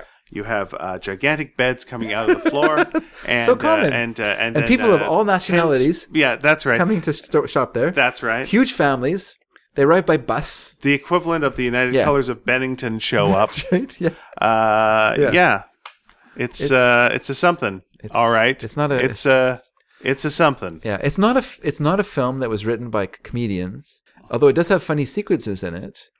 I feel like they almost work despite of themselves, Yeah. or in spite of them. Not yeah, despite, there are in spite of sequ- themselves. Great sequences that don't fit together Yeah. and they do not make a whole. Yeah. By any means. Yeah, and there's just not enough funny sequences in the film. Like there's oper- there's you know there's no like Chico's not particularly funny. No. Harpo doesn't have very much to do. Because what is Chico? He's not uh, he's not mispronouncing words. He's not conning anybody. Mm-hmm. Yeah. So what is he? Yeah, yeah, Mm-hmm. Hmm. What's Harpo's deal? Uh, I don't know. He's uh, he's doing some funny business with the typewriter. You know, it's uh, yeah. That's good. You know, that's that's fine. But that's He- about it. That's about it. Yeah. And then you know a very sweet scene later on that seems very European.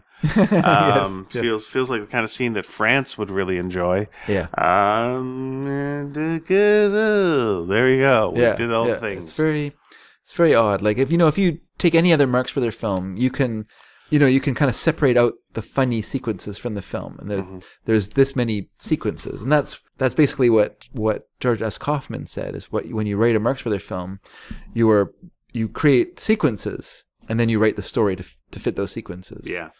So you have your, you know, Cap- you have your Captain Spaulding arriving. You have your Chico and Har- Groucho talk at a table. You have their, you have Groucho talking with with a character. You have the Margaret Dumont Groucho scenes. You know, so you have your little things that are expected for each, you know, the beats of the of the story, and then you kind of work the story around that. Yeah. Whereas this movie, it, it's all, all basically tells the story. We get the story of this incredibly murderous store manager who, you know, is if he wasn't a store manager, he'd be a serial killer. Who, you know, is trying to hide an embezzlement plot, while Tommy Martin's trying to sell his shares to the store. That's the plot of the movie. Yeah.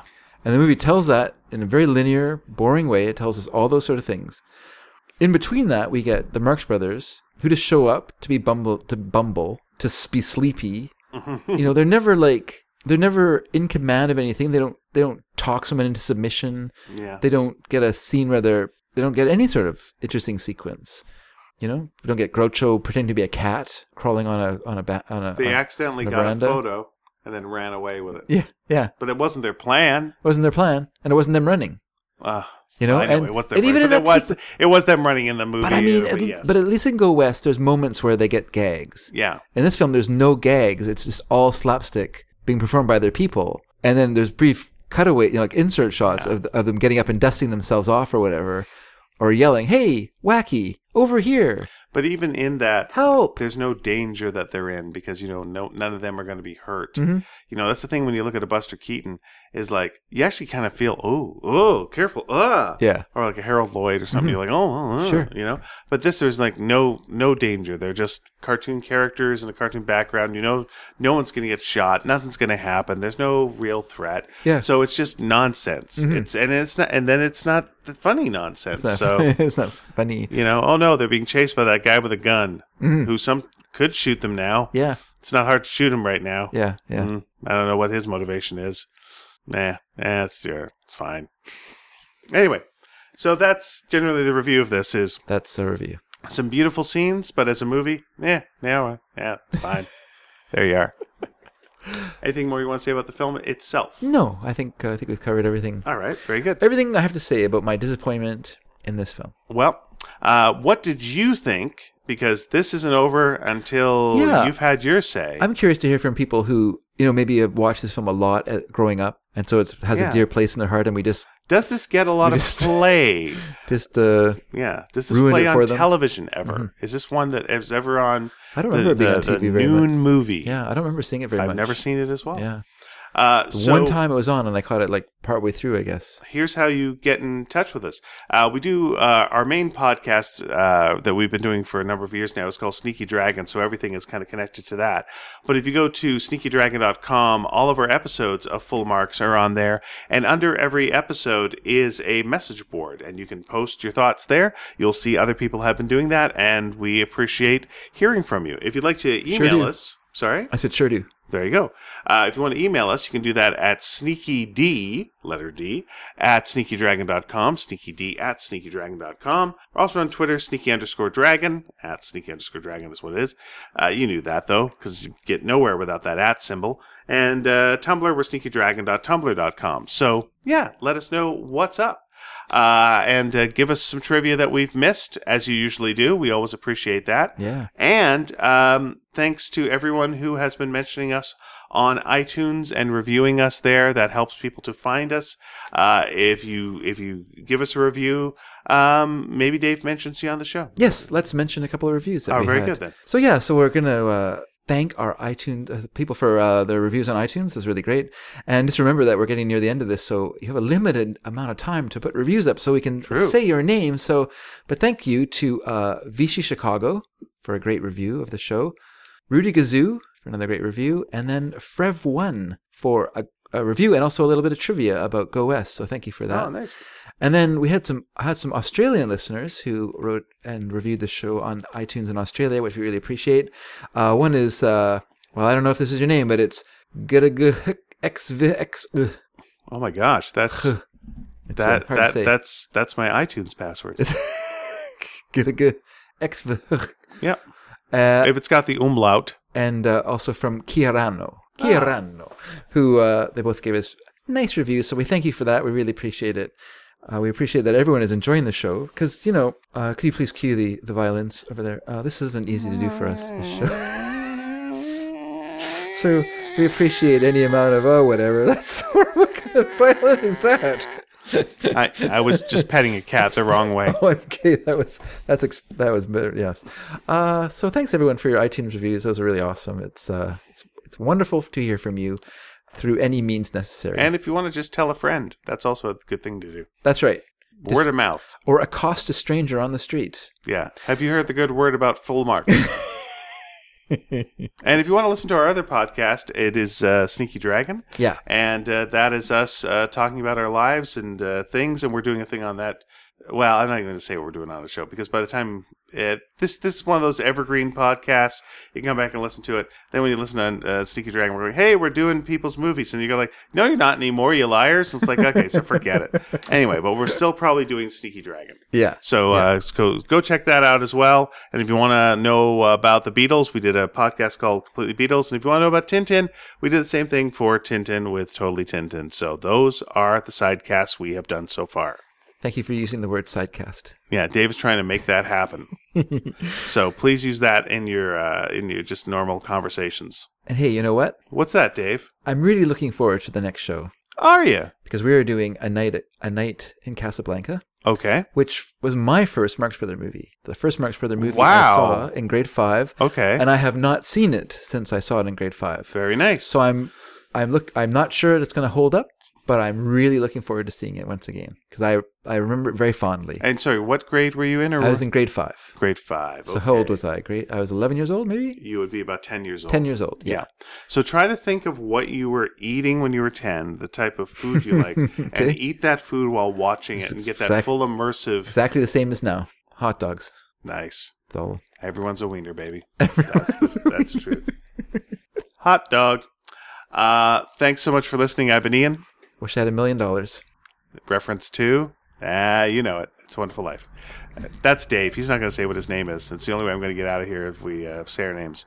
Okay, we'll uh, we'll see you next time on uh, Full Marks. Bye. Bye, everyone.